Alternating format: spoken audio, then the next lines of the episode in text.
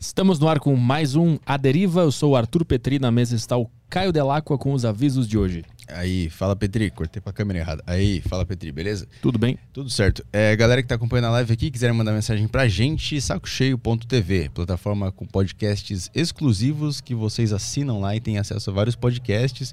E tá uma gritaria no corredor, já no É. comecinho do podcast. É, Só respeita aqui o horário e, e o silêncio. né? Isso, duas coisas que são bem respeitadas na Isso. deriva. É, galera, Saco Cheio TV, lá tem um grupo do Telegram, o grupo dos assinantes que vocês podem mandar as mensagens lá e a gente prioriza sempre o Telegram. A gente lê no final, a gente sempre começa com o Telegram, então pode mandar sua pergunta lá pelo Telegram da Saco Cheio TV. Também tem flowpodcast.com.br, é, lá você encontra as Sparks, a moeda da plataforma. Acessa lá que é bem simples de como comprar as Sparks e a gente está ao vivo lá na plataforma.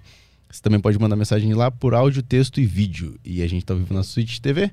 E no YouTube você não precisa pagar nada pra gente ler a sua mensagem. É isso aí. Isso, mande sua pergunta que se ela for boa a gente vai ler. E hoje nós temos também a participação da Insider, né? Isso mesmo. E o- a gente falou tanto da cueca da Insider que eles mudaram o briefing da propaganda deles e agora eles vão focar na, na cueca, que é maravilhosa. Insiderstore.com.br, você vai lá e usa o nosso cupom de desconto. Deixe suas bolas mais felizes. cupom, de, cupom de desconto, qual é? é a Deriva 12. A Deriva 12, aí você pode comprar lá as camisetas da Insider que são com tecido tecnológico lá, ela não, ela não fede, ela é confortável. O que mais? É um monte de coisa, cara. Um negócio que parece que tem um cara te abraçando e dando carinho o dia inteiro. É, é, tecno- isso. é tecnologia de um iPhone numa cueca. Isso, boa, boa, eu gostei disso. É boa mesmo. Inclusive, nós temos aqui o nosso. O nosso convidado disse que usa Insider também, né, Pablo? Que coincidência. E eles- Eu olhei aqui e até te mostrei, não? Aqui, ó. E eles mandaram mais um presente. Agora tu vai ter Uh, mais uma cara, cueca da Insider. Agora é a cueca, a cueca eu não tinha. Com essa tecnologia que vocês falaram aí, realmente agora vai, vai até melhorar o desempenho. Não, a cueca é, é maravilhosa. Ela não dobra na, na coxa. Tu pode usar o dia inteiro, ela fica confortável e nada. Às vezes, tu usou aquelas de, de algodão que ela enrola de um lado e não do outro. Ah, sim. Se enrolasse dos dois lados, pelo aí menos. ela fica apertando ali a, a bolotinha, fica, Sim, fica dando sim. aquela prensada. A Insider não acontece isso. Não, Não. é, eu sei, porque eu tô com cueca da Insider. E eu tô com camisa da Insider. Aí, ó, viu? Insiderstore.com.br, cupom A Deriva 12. A Deriva 12. Vá lá e compre e fique confortável. E não, e não é só para se exercitar, né? Dá para fazer tudo com a Insider. Dá para ficar sentado, dá para caminhar, dá para ver TV, dá para dormir. É um tecido excelente. Acessa lá, tá bem? Fechou? É isso aí? Aham. Vamos trabalhar então, que hoje o convidado é o doutor Pablo Vinícius, neurocientista e autor do livro Antitarja Preta. E aí, Pablo, tudo bem? Obrigado por vir no Deriva. Que isso, eu que agradeço o convite de vocês, grande Arthur, Caio. E a minha vida tem sido realização de sonhos, né? Isso aqui é um deles. Ah, é mesmo? E ontem eu tava conversando com a minha prima, falei, ah, eu vou estar lá com o pessoal do Flow na deriva. Eu não acredito que você vai estar lá. Então, a vida, a minha vida são, é, é- é uma vida de sonhos, de planejamento também, obviamente, de estratégias, de metas, para chegar onde eu quero chegar nas minhas coisas, né? Então, publicar um livro por uma grande editora foi um sonho. Há 10 anos atrás, Arthur, eu entrei na Livraria Cultura aqui de São Paulo, do Conjunto Nacional, como estava passeando. Entrei naquela livraria, olhei aquilo e eu já tinha, eu já tinha escrito naquele momento um livro. E eu falei assim: um dia eu vou escrever um livro para estar aqui nessa livraria. E aí tinha um livro no exposto chamado Foda-se. E estava escrito Buzz. E eu falei assim: vai ser por essa editora, porque essa editora lançou esse título ele vai lançar o meu. Eu não Uhum. sabia nem que ia ser chamado Antitarja Preta. Uhum. Aí, mas pela identificação, pelo alinhamento da editora com o título do livro, eu falei assim: é por ela que eu vou lançar. Aham. E ontem eu estava lá na Livraria Cultura do Conjunto Nacional, pela editora Buzz, lançando o Anti-Tarja Preta. Foi um sonho. Aqui também é um sonho, Pô, porque obrigado. acompanho vocês e, e sou fã do trabalho de vocês. Então, eu que agradeço Pô, o obrigado. convite de estar aqui. O sonho também era meu de poder entrevistar pessoas assim. Então, obrigado também por realizar o meu sonho. Tamo junto. Obrigado. Então, o, o livro ele tem um título, vou mostrar pra galera também, que ele é bem chamativo, né? Antitarja Preta é completamente o contrário do que a gente tá vivendo hoje, que tá todo mundo medicado e anestesiado, né? É, por que que tu quis lançar esse livro e, e- e provocativo dessa forma? O livro era para ser chamado Anti-Rivotril. A capa do livro é a capa do remédio, né? E uma conversa que a gente teve com a editora, a gente já sofreu um processo milionário pela Roche. Aí a gente optou, não vamos botar esse título não, que vai dar problema. A gente tem que ganhar muito dinheiro para pagar o, a indenização para a Roche. Então surge o Antitágia Preta, mas o anti sempre esteve no projeto original do livro, que nasceu há 10 anos, hum. fruto da minha experiência de consultório. Hum. E comecei a perceber, Arthur, que muitas pessoas que me procuravam no consultório não necessariamente estavam doentes mentalmente. Estavam sofrendo e queriam buscar nos medicamentos um anestésico, uma forma de viver melhor a sua vida difícil. Então, às vezes a mulher me procurava, uma senhora me procurava com um relacionamento difícil, um casamento difícil, e ela queria uma medicação para dar conta do casamento difícil. E aí eu comecei a me questionar, falei, gente, a psiquiatria não é para isso. O medicamento psiquiátrico não é para as pessoas darem conta de viver suas vidas complicadas e difíceis. Aquilo começou a me chamar a atenção pelo volume de pessoas que cresciam a cada dia, a cada semana, a cada ano assim na psiquiatria. Ali começa a semente do anti, tarja uhum. preta. Essas pessoas, elas, elas revelavam que elas estavam querendo um remédio para aturar o que elas tinham na vida? E, ou, ou tu descobria isso nas entrelinhas? Nas entrelinhas. Ah, tá. Nas entrelinhas. Entendi.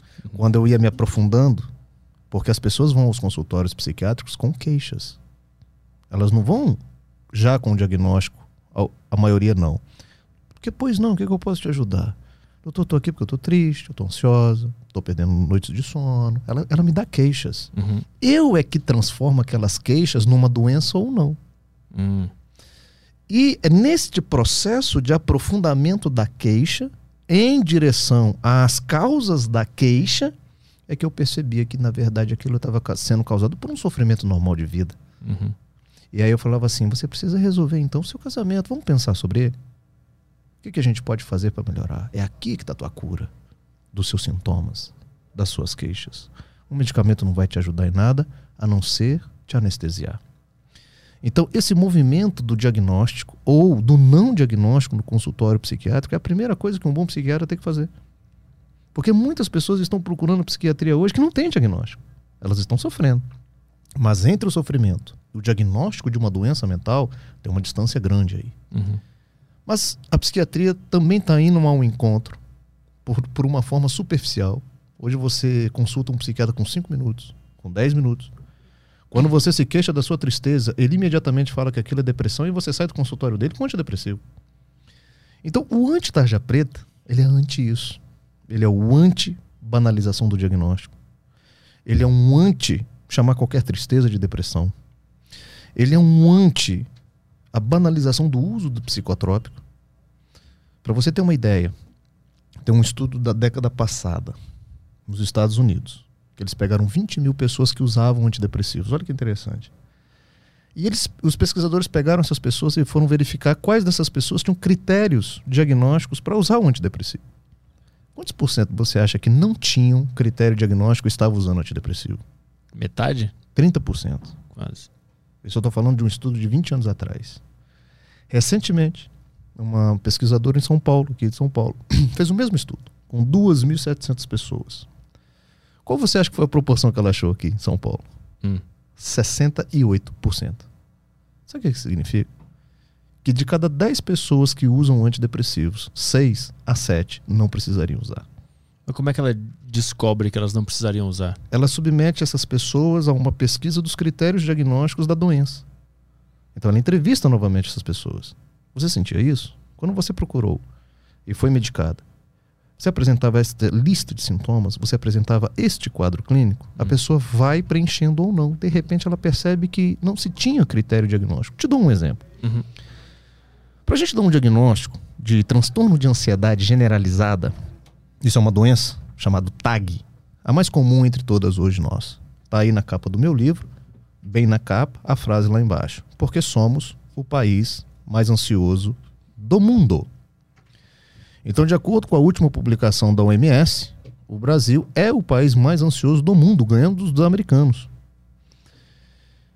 E aí, a, a, essa questão da ansiedade, do TAG, para você diagnosticar TAG numa pessoa, olha que interessante. Como critério diagnóstico é o seguinte: você tem que estar ansioso na maior parte do dia, na maior parte do seu tempo, na maioria dos dias, Isso tem que vir com estado de tensão, apreensão, sintomas físicos, papapá, papapá, sono, papapá, papapá, papapá, no mínimo seis meses.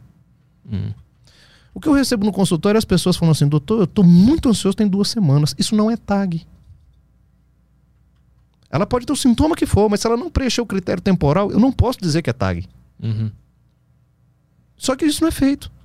Se você for no consultório psiquiátrico hoje falar que você tem todos esses sintomas que começou há um mês, você vai sair com um diagnóstico de TAG e com remédio. Então, é, é a não observância dos critérios diagnósticos que faz esse uso excessivo de psicotrópico. Então, o que, que a pesquisadora fez?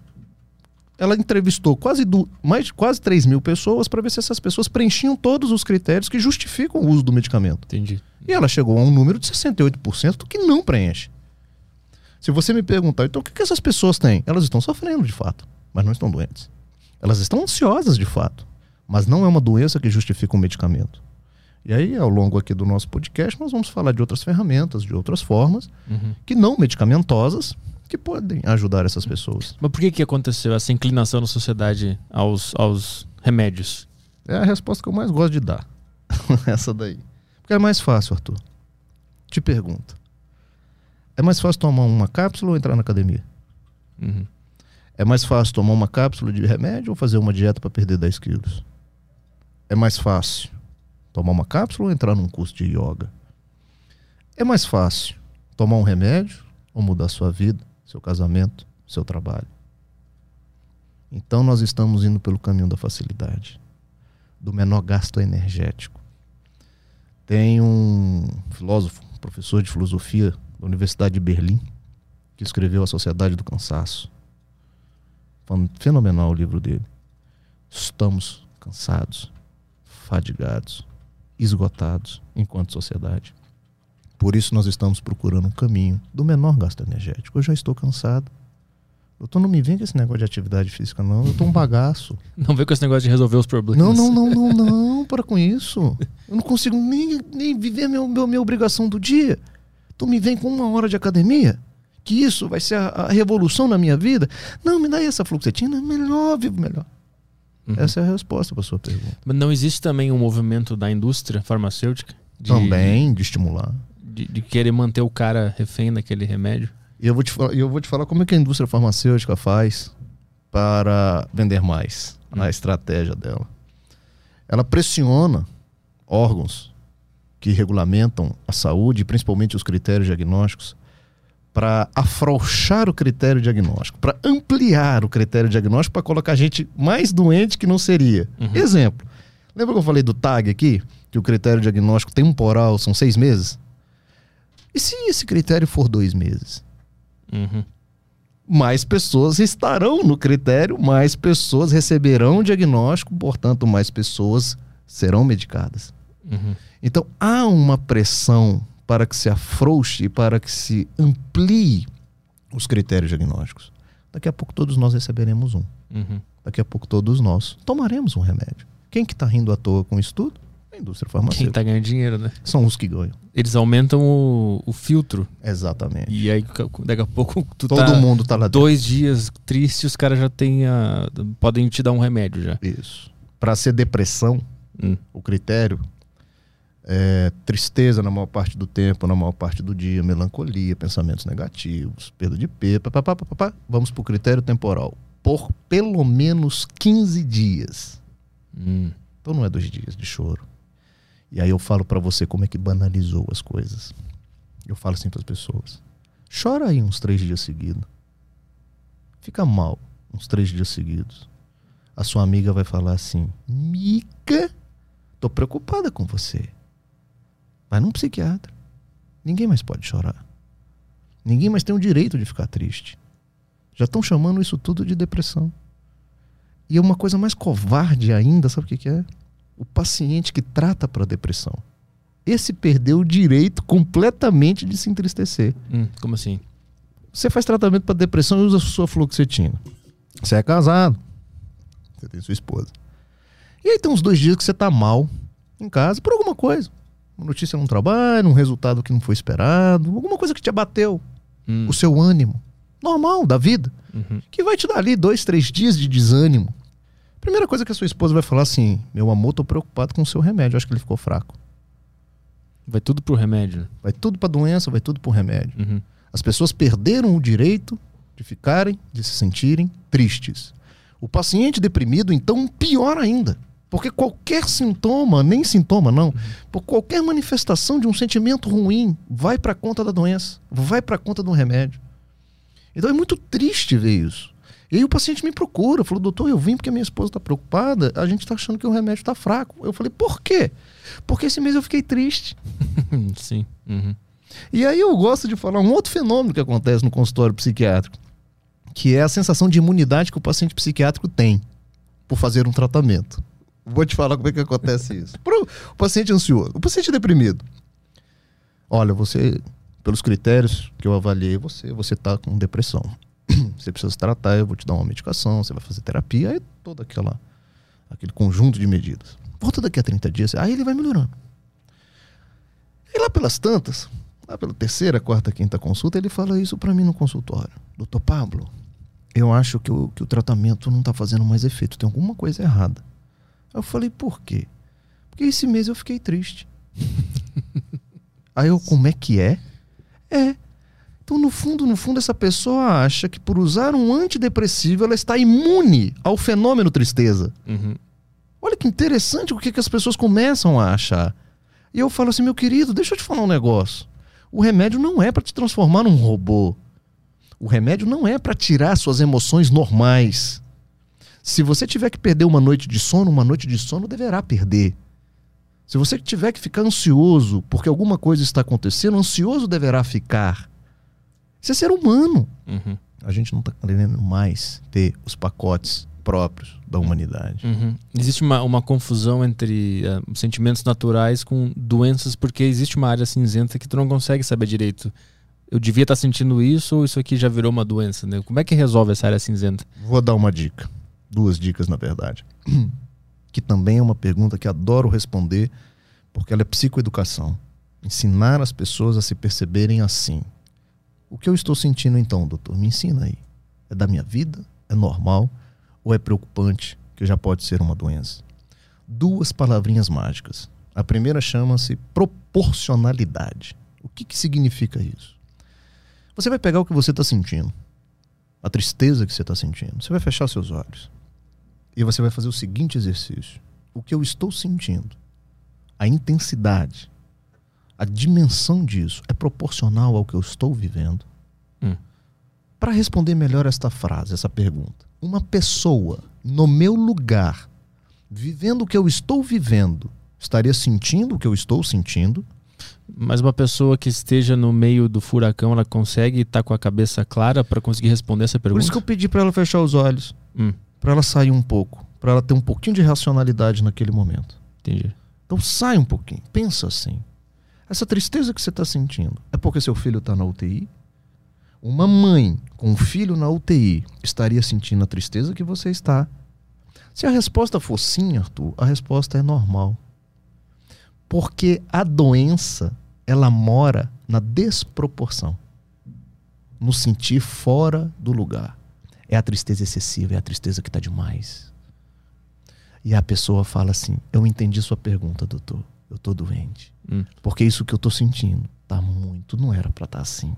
É a tristeza sem, sem motivos. Muitas vezes sem motivo. Ou às vezes pode até ter o motivo, mas ela é desproporcional. Hum. Não é pra você acordar e dormir triste com isso que tá acontecendo. Tem algum, algum exemplo?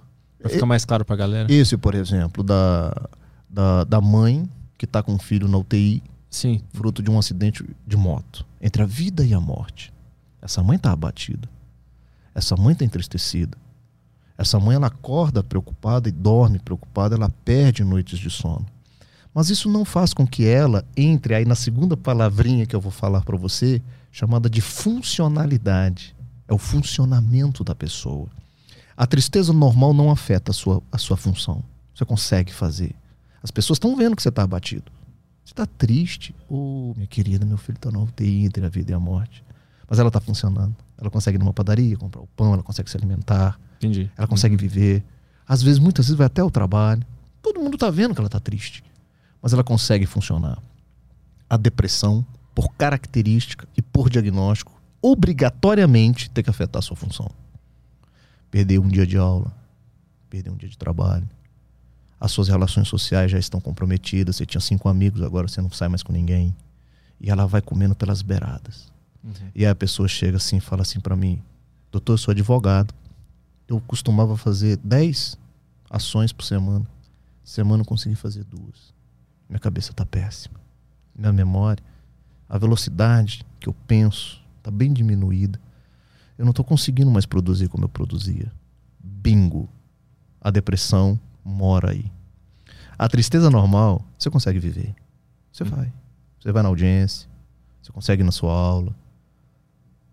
Então, essas duas palavrinhas ajuda a uhum. gente tirar essa zona cinzenta entre a normalidade e a patologia. Uhum.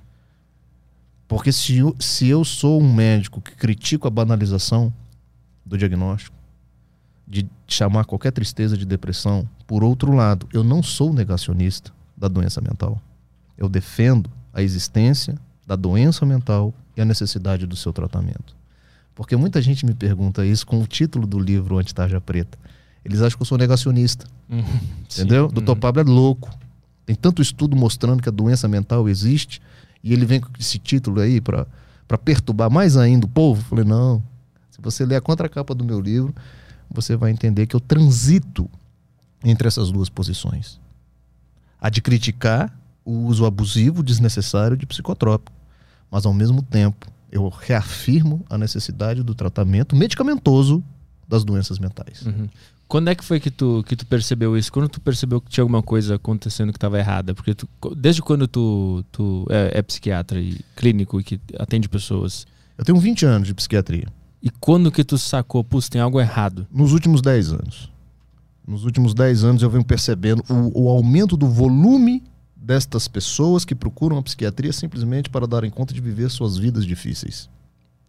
Antes era um, eram dois, de repente eu estou atendendo, de cada 10 pacientes que eu atendo, 6, 7 estão nessa situação. Falei, gente, eu vou, tem alguma coisa errada. Tanto é que no, no primeiro capítulo do meu livro, é, inclusive isso foi uma, uma questão até dos meus colegas psiquiatras falarem isso comigo. Eu intitulo a minha clínica psiquiátrica de boca de fumo. e me intitulo como chefe do tráfico de drogas um soco no estômago desse sistema perverso que a psiquiatria está inserida. Por que, que eu intitulo a minha clínica como boca de fumo? E isso eu explico, obviamente, no capítulo. Porque quando as pessoas vão a uma clínica psiquiátrica em busca de um anestésico emocional, em busca de algo simplesmente para esquecerem um problema ou darem conta de viver um problema, elas estão querendo o quê? Droga ou remédio? Uhum. Qual é a diferença de uma pessoa que vai numa boca de fumo e compra maconha, compra cocaína, compra qualquer coisa para a mesma finalidade? É a mesma finalidade. Só que ao entrar numa clínica de saúde, numa clínica psiquiátrica, ali tem legitimidade e a pessoa sai com a consciência tranquila porque ela saiu com uma receita na mão. Mas a motivação foi a mesma. Eu preciso esquecer do meu problema. E não há diferença nenhuma quem toma Rivotril para isso e quem, quem, quem se enche de opioide uhum. ilegalmente comprado nas bocas de fumo. Então a questão é a motivação. E aí que entra o psiquiatra como o traficante de drogas. Eu, psiquiatra, quando vou ao encontro do desejo dessa pessoa que está na minha frente, eu estou sendo o quê? Médico ou traficante de drogas? Uhum. Eu tô sendo traficante de drogas. É nesse contexto que chamei minha clínica de boca de fumo uhum. e me intitulei como chefe do tráfico de drogas. Porque quando alguém entra lá com esta motivação de esquecer o seu problema, ela está entrando numa boca de fumo. E se eu, médico, vou ao encontro desse desejo e medico, eu estou dando uma droga. Eu não estou tratando uma doença.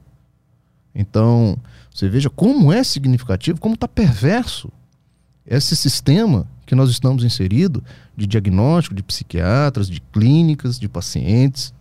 O anti-tarja preta é um chamado, é, uma, é, é um retrato do que está acontecendo.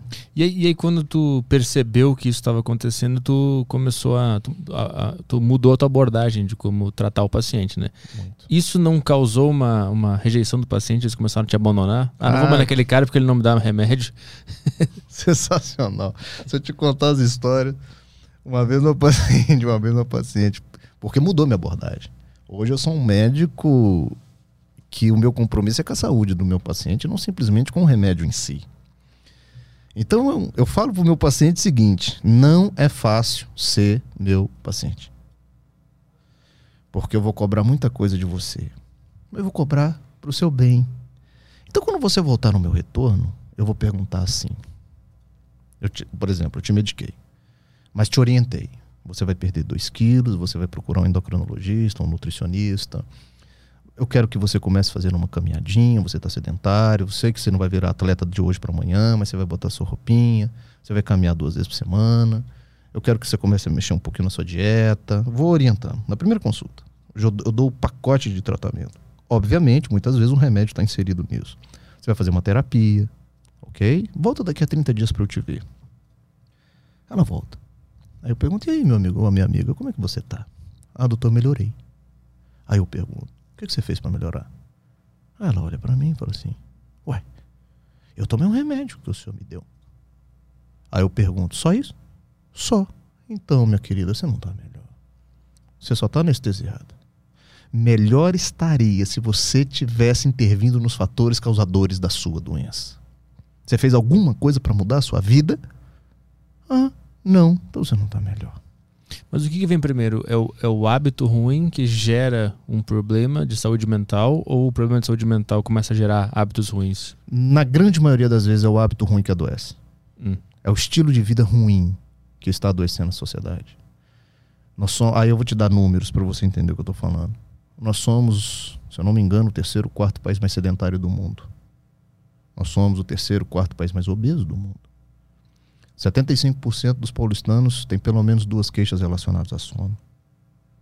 Então nós estamos vivendo muito mal, Arthur. E isso, no final das contas, a médio e longo prazo, começa a impactar a sua saúde física e mental. Eu não tenho dúvida que a grande maioria dos pacientes com problemas emocionais não deveriam estar na psiquiatria. Deveriam estar nos nutricionistas, com os professores de educação física, nos cursos de yoga. Não, de novo, não estou negando a existência da doença mental genética propriamente dita. Eu só estou afirmando que muito daquilo que a gente chama de doença mental está vindo do estilo de vida ruim. Uhum. E a solução disso passa a não ser então um remédio, passa a ser a correção do estilo de vida ruim. Uhum. Esse é o meu estímulo hoje dos meus pacientes. Porque eu sei que eles vão melhorar de fato e de verdade quando eles começarem a melhorar a sua vida como um todo. É isso que eu estimulo o meu paciente. Eu não sou um médico só de dar o remédio. Não consigo mais. Quando eu percebo um paciente que ele só quer o remédio, eu falo, cara, desculpa, eu não posso ser seu médico. Porque isso é muito pouco para mim, para você. Uhum. Eu não consigo ficar aqui mês a mês com você só te dando um remédio. Cara, vamos fazer alguma coisa diferente. Eu preciso que você faça para você, não é para mim. Cara, eu vou te falar um negócio, paciente que topa. Ah, ele me encontra na rua, bate no meu ombro e fala assim: Doutor, você mudou minha vida.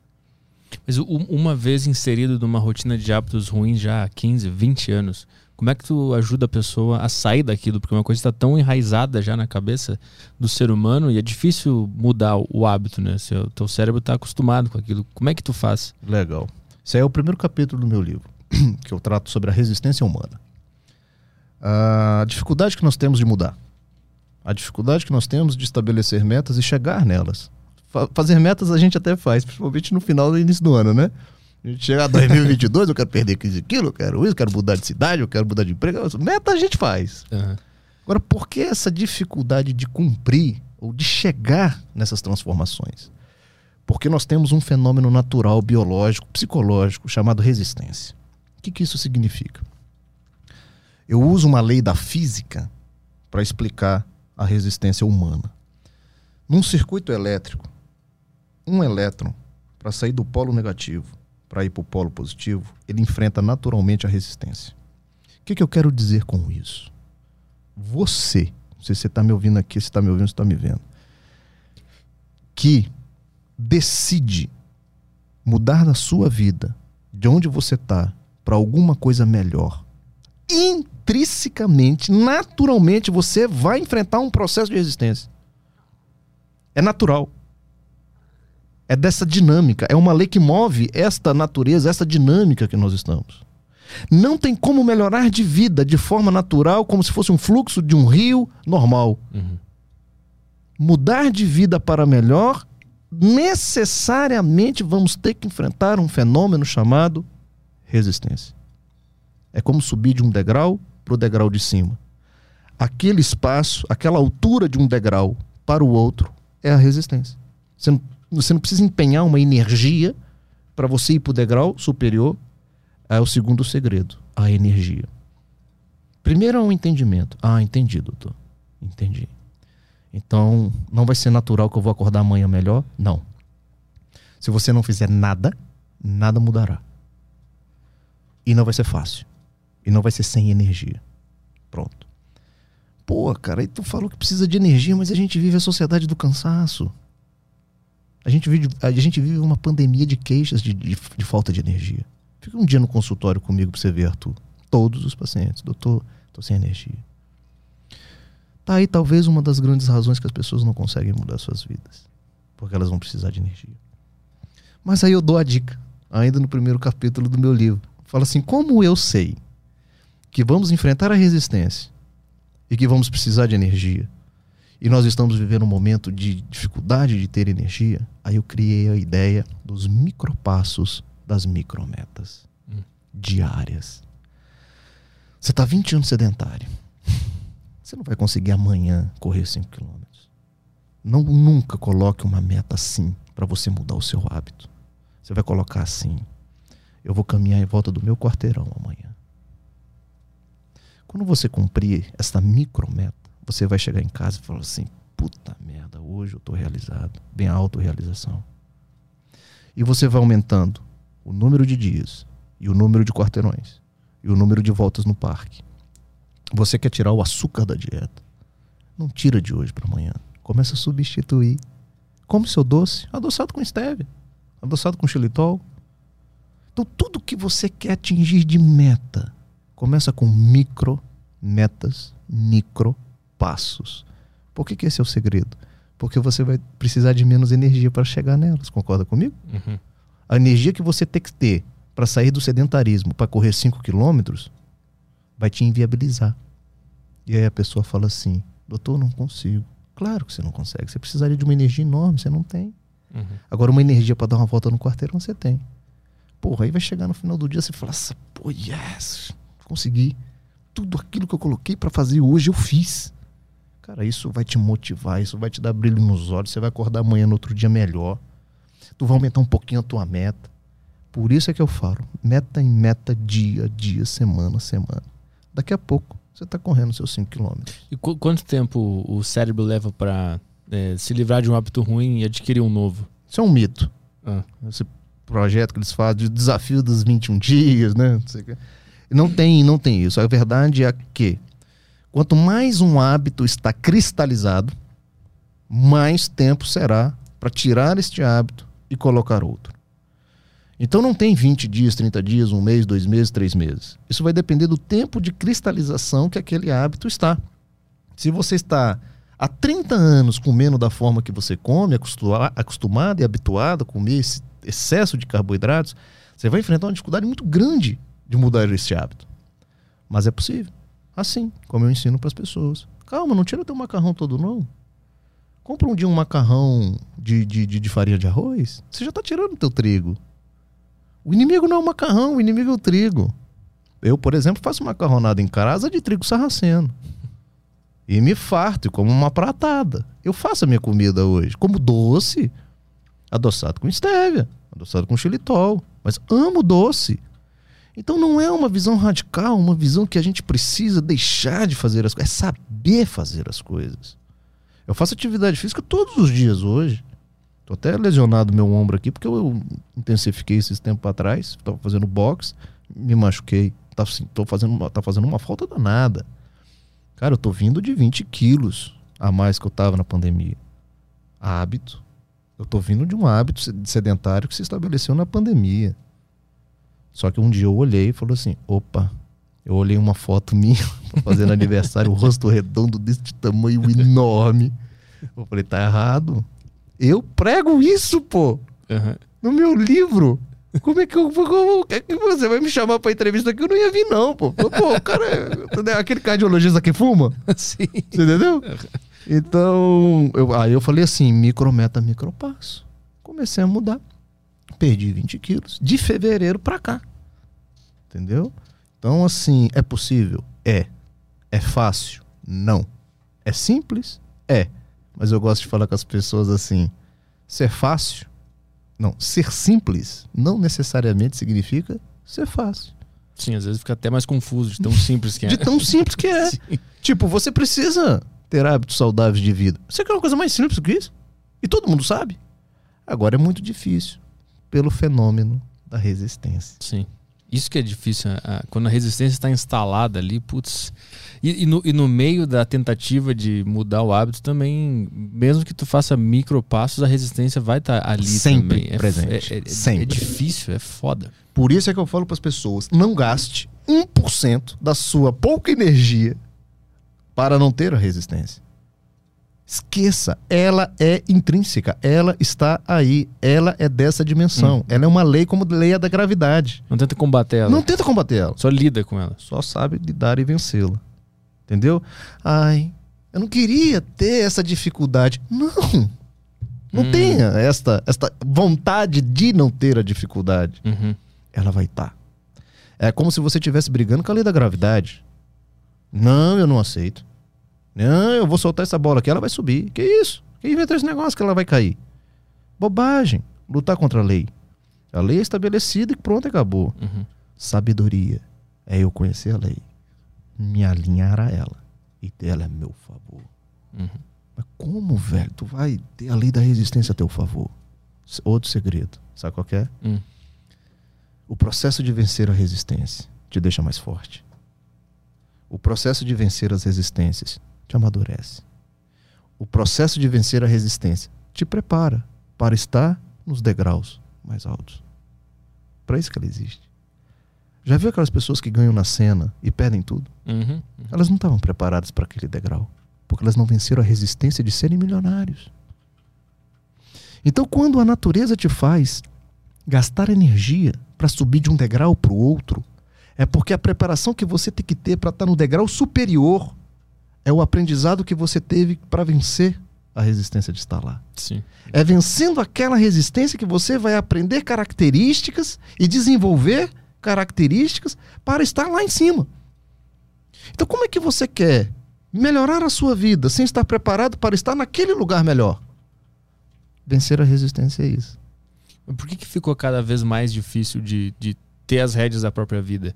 Porque parece, pelo que eu escuto, que a gente está vivendo hoje muito mais problema de saúde mental do que viviam no passado, né? Não sei se isso é um mito, se é verdade. É uma verdade. É uma verdade. É uma Então, mas verdade. por que aconteceu isso? Se hoje é tudo mais fácil, tem aplicativo para pedir comida, tem aplicativo para se relacionar, tem computador, tem internet, tudo tá mais fácil e tá todo mundo cansado. Talvez por isso, né? ficou, ficou mais fácil. Mas acredito que não. Eu acredito que não é pela facilidade do acesso, não. Eu acredito que é é a toxicidade do excesso da informação e das coisas que está acontecendo. Arthur, você pode ficar um dia inteirinho no sofá, sem levantar, só no seu celular. Vai chegar no final do dia você tá um bagaço. Porque a sua energia foi consumida de forma mental. Então a gente fala isso de infotoxicidade.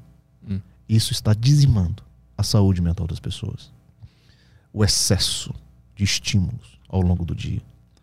Por isso é que você não tem tempo para malhar.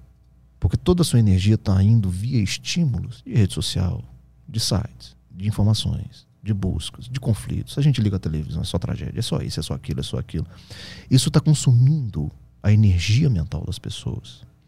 As pessoas estão se achando procrastinadoras. Eu atendo muita gente com a queixa de procrastinação. O que, que você faz? Como é que é a sua agenda? Me fala aí. Aí Ela fala a agenda dela do dia todo.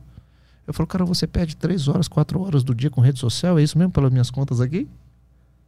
Ele, eu fui fazendo a conta aqui, né? Quando ele vai falando, eu vou fazendo a conta. Aí, é mesmo? É. Aí você não quer ser procrastinador? então não é procrastinação que você tem, pô. É falta de foco, é falta de organização de agenda, é falta de gestão de tempo. Uhum. Gerir o próprio tempo. Então, quando você fala qual é a dificuldade que a gente tem hoje de tomar as rédeas da própria vida, é a falta de gestão do próprio tempo, da própria agenda. Eu tenho 24 horas como você. Se eu te falar a minha agenda, você fala, como é que você consegue fazer isso tudo? Eu sou organizado, eu sou sistematizado. Eu tenho empresa de pet, pô. Eu tenho uma indústria de areia de gato. Nada a ver com a minha área. Eu dou aula na universidade, eu sou escritor, eu dou clínico. Como é que eu consigo fazer tanta coisa de uma forma saudável? Gestão de tempo. Mas como é que é essa gestão de tempo? Tu anota, tu faz um calendário, como é que é? Ge- é, não, gestão de tempo é a primeira coisa é você estabelecer as prioridades do seu dia. Primeira coisa que você tem que fazer. Então, todas as vezes que eu vou dormir. Outra coisa é outra dica para insônia. Hoje nós vivemos esse- essa hiperexcitação na hora de dormir. Nós vamos para a cama, botamos a nossa cabeça pro travesseiro e parece que vem todos os fantasmas do dia e as obrigações do dia seguinte, né? Tirando o nosso sono. Ou vem o celular na cara, né? Ou vem o celular na cara, ou, tá, ou qualquer coisa ali de estímulo que, que a gente vai ter. Eu tenho um hábito de, nesse momento, levantar. Quando eu levanto, eu pego a minha agenda e eu listo. ah, eu costumo falar que a palavra prioridades não deveria existir no plural. Ela deveria existir só no singular. Porque uma vez que você tem prioridades, você não tem nenhuma, né? Tem que criar dentro delas as prioridades também, de dentro das É, propriedades. então das deveria ser prioridades. uma palavra que deveria existir só no singular. Então eu tento estabelecer minha prioridade do dia. Vou lá, número um, pá, dois, pá, pá, pá. Isso aqui é minhas micrometas. Isso aqui é o que eu tenho que fazer no dia seguinte. Funciona por caixinha. Abra a caixinha PET, da minha indústria PET. Eu tenho que ligar pro Felipe, eu tenho que ligar para isso, eu tenho que fazer isso, eu tenho que emitir a nota fiscal. Tá, caixinha fechada. Abra minha caixinha faculdade, eu tenho que fazer a prova do aluno, eu tenho que fazer clínico. Eu vou fazendo por caixinhas. Aí sabe qual que é o meu prazer no dia, cara? Eu acordo e começo a abrir as caixinhas para fazer aquilo que estão dentro das caixinhas. E vou ticando. Pau, tal. Liguei pro Felipe, pau. Fiz a prova, tal. Liguei pra fulano, tal. Mandei mensagem pra ciclano, pau. Nossa, tem que ligar pro Arthur. Liguei pro Arthur, tal. Cara, chega no final do dia, eu olho aquelas minhas caixinhas todas ticadas, ou pelo menos a grande maioria. É sensacional. Por isso que eu não sou procrastinador. Hum. Por isso que eu consigo fazer um monte de coisa nas minhas 24 horas. Essa é a sistematização, essa é a gestão do tempo. Uhum. 11 horas da manhã, Arthur, vou fazer box. Pode, você pode me chamar para o que for. Arthur, é meu box.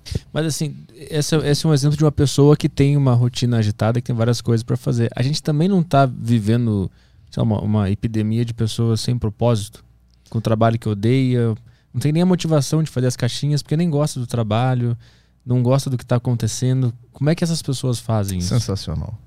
Também é o Tiago aí do meu livro. Cada personagem tem um nome, é fictício. Esse cara, o, o Arthur, ele me procurou tratando há dois anos de depressão. Ele tá no livro. E foi continuar o tratamento. E eu investigando, conversando com ele. Eu falei, Tiago, desculpa o João, o João. João, você não tem depressão, cara. Você tem uma crise existencial. Você faz o que você não gosta. O João, um baita empresário, riquíssimo. Queria ser escritor, cara. Tava cansado da empresa. Ele falava que só de acordar e pensar ir para a empresa ele tinha crise de pânico. Quantas pessoas estão nessa situação? Quando acordam, lembram que precisam ir trabalhar e tem crise de pânico com aquela situação. Qual que é o remédio disso então, doutor? Aquilo chamado de autoconhecimento e coragem. Primeiro você precisa saber quem você é nesse mundo, cara. Você precisa saber sua vocação. Você precisa saber seu dom. É na comunicação. É pintar uma parede. É consertar um carro. É o que, que é? O que você veio fazer aqui? Definitivamente, nós precisamos alinhar as nossas atividades com os nossos talentos. Aí você não vai ter este dia angustiante. Você vai acordar com os brilhos nos olhos. A coragem para quê? Para você romper, para você ser disruptivo, para você ir em busca daquilo que você veio fazer nesse mundo. Eu concordo plenamente com o que você falou. Nós vivemos uma sociedade entristecida, angustiada, sem expectativa, porque estamos fazendo o que a gente não gosta.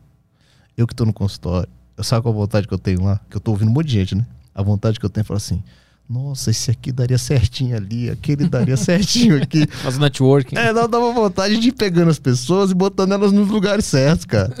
E até relacionamento também, sabia? Nossa, aquele cara dava certinho com essa mulher, essa daqui dava com aquele lá. Porque eu vou ouvindo tanta história de desencontros, de desencaixe. As pessoas estão desencaixadas. Elas nasceram para uma coisa e estão fazendo outra.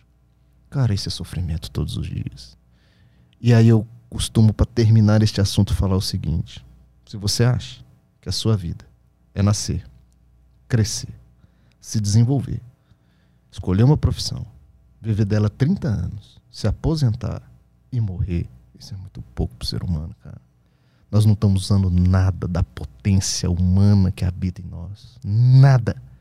Porque nos ensinaram essa vida, essa vida pífia, medíocre que eu acabei de citar. Uhum. Sonho das pessoas é arrumar um trabalho, 30 anos, se aposentar e morrer. Que? E o seu dia a dia, irmão? E a potência que há em você? Os dons que você tem? Às vezes era abrir uma padaria, às vezes era abrir um negócio. Você é funcionário de o que for, para que o, o, o, o, o que, que você está fazendo nessa terra? É isso, autoconhecimento e coragem. Uhum. Quando eu tenho esse, todas essas atividades do meu dia, os meus olhos brilham. Eu falo, cacete, eu nasci para isso aqui. E por que, que o Brasil é, um, é, um, é, o país mais ansioso é da América Latina? Do mundo. Do mundo. É. O, o, o, sistema econômico, a desigualdade social, esse tipo de coisa, ele afeta essa, essa questão no sentido de que uma pessoa não vai conseguir uh, ir ao encontro da sua vocação se ela vive num país pobre ou que não tem como ele, como ele se sustentar, porque se ele está o dia inteiro trabalhando e não tem nenhuma brecha no dia dele para ir atrás do sonho dele. Isso também é, impede as pessoas de serem felizes? É perfeito. Isso é pirâmide de Maslow. Hum. Essa, essa discussão que nós estamos tendo aqui, riquíssima, não faz sentido nenhum para quem está passando fome agora. Nenhum. Pois é. Nenhum. Para quem está ouvindo a gente, fala assim, muito bonito isso que vocês estão falando, mas meu estômago está aqui, doendo, porque tem dois dias que eu não como. Eu fui despejado, eu estou na rua, muito legal essas palavras de vocês. Mas, cara, eu tô com frio. Eu tô com fome. O meu filho saiu do colégio. A pirâmide de Maslow mostra isso.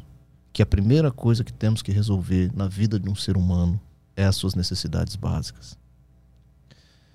E aí a minha resposta vai ao encontro da sua pergunta.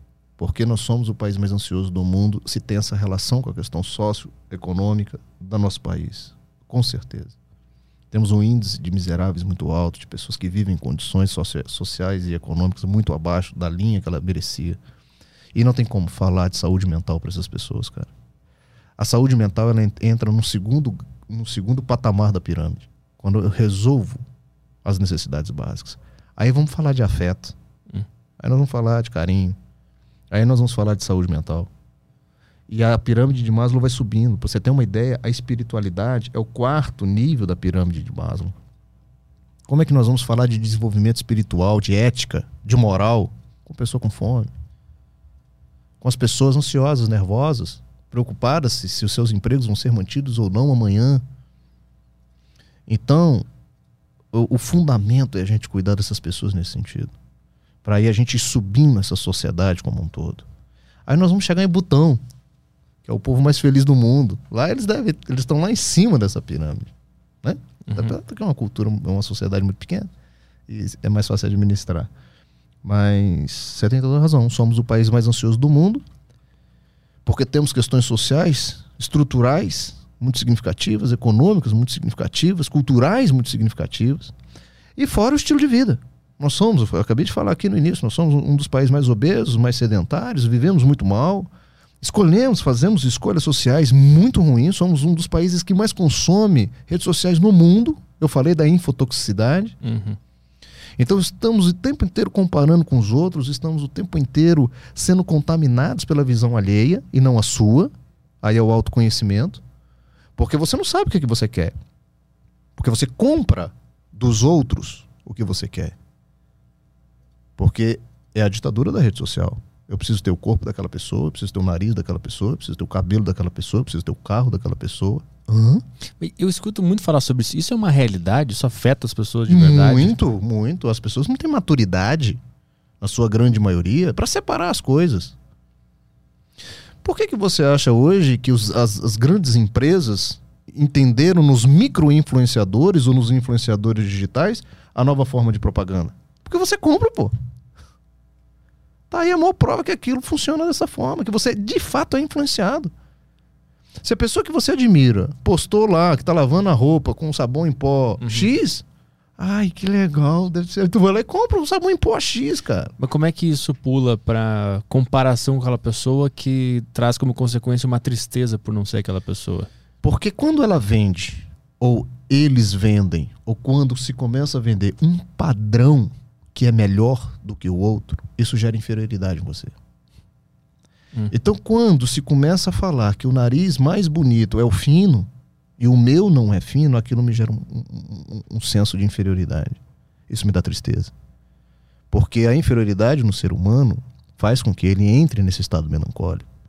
E na verdade, só, na verdade é o que, é o que é a igualdade. Só que as redes sociais começam a vender essa imagem hegemônica de algum padrão. Corpo. Gordinho, se é magrinho, se é alto, se é baixo. O tempo inteiro nós estamos sendo invadidos por, por padrões que tentam vender.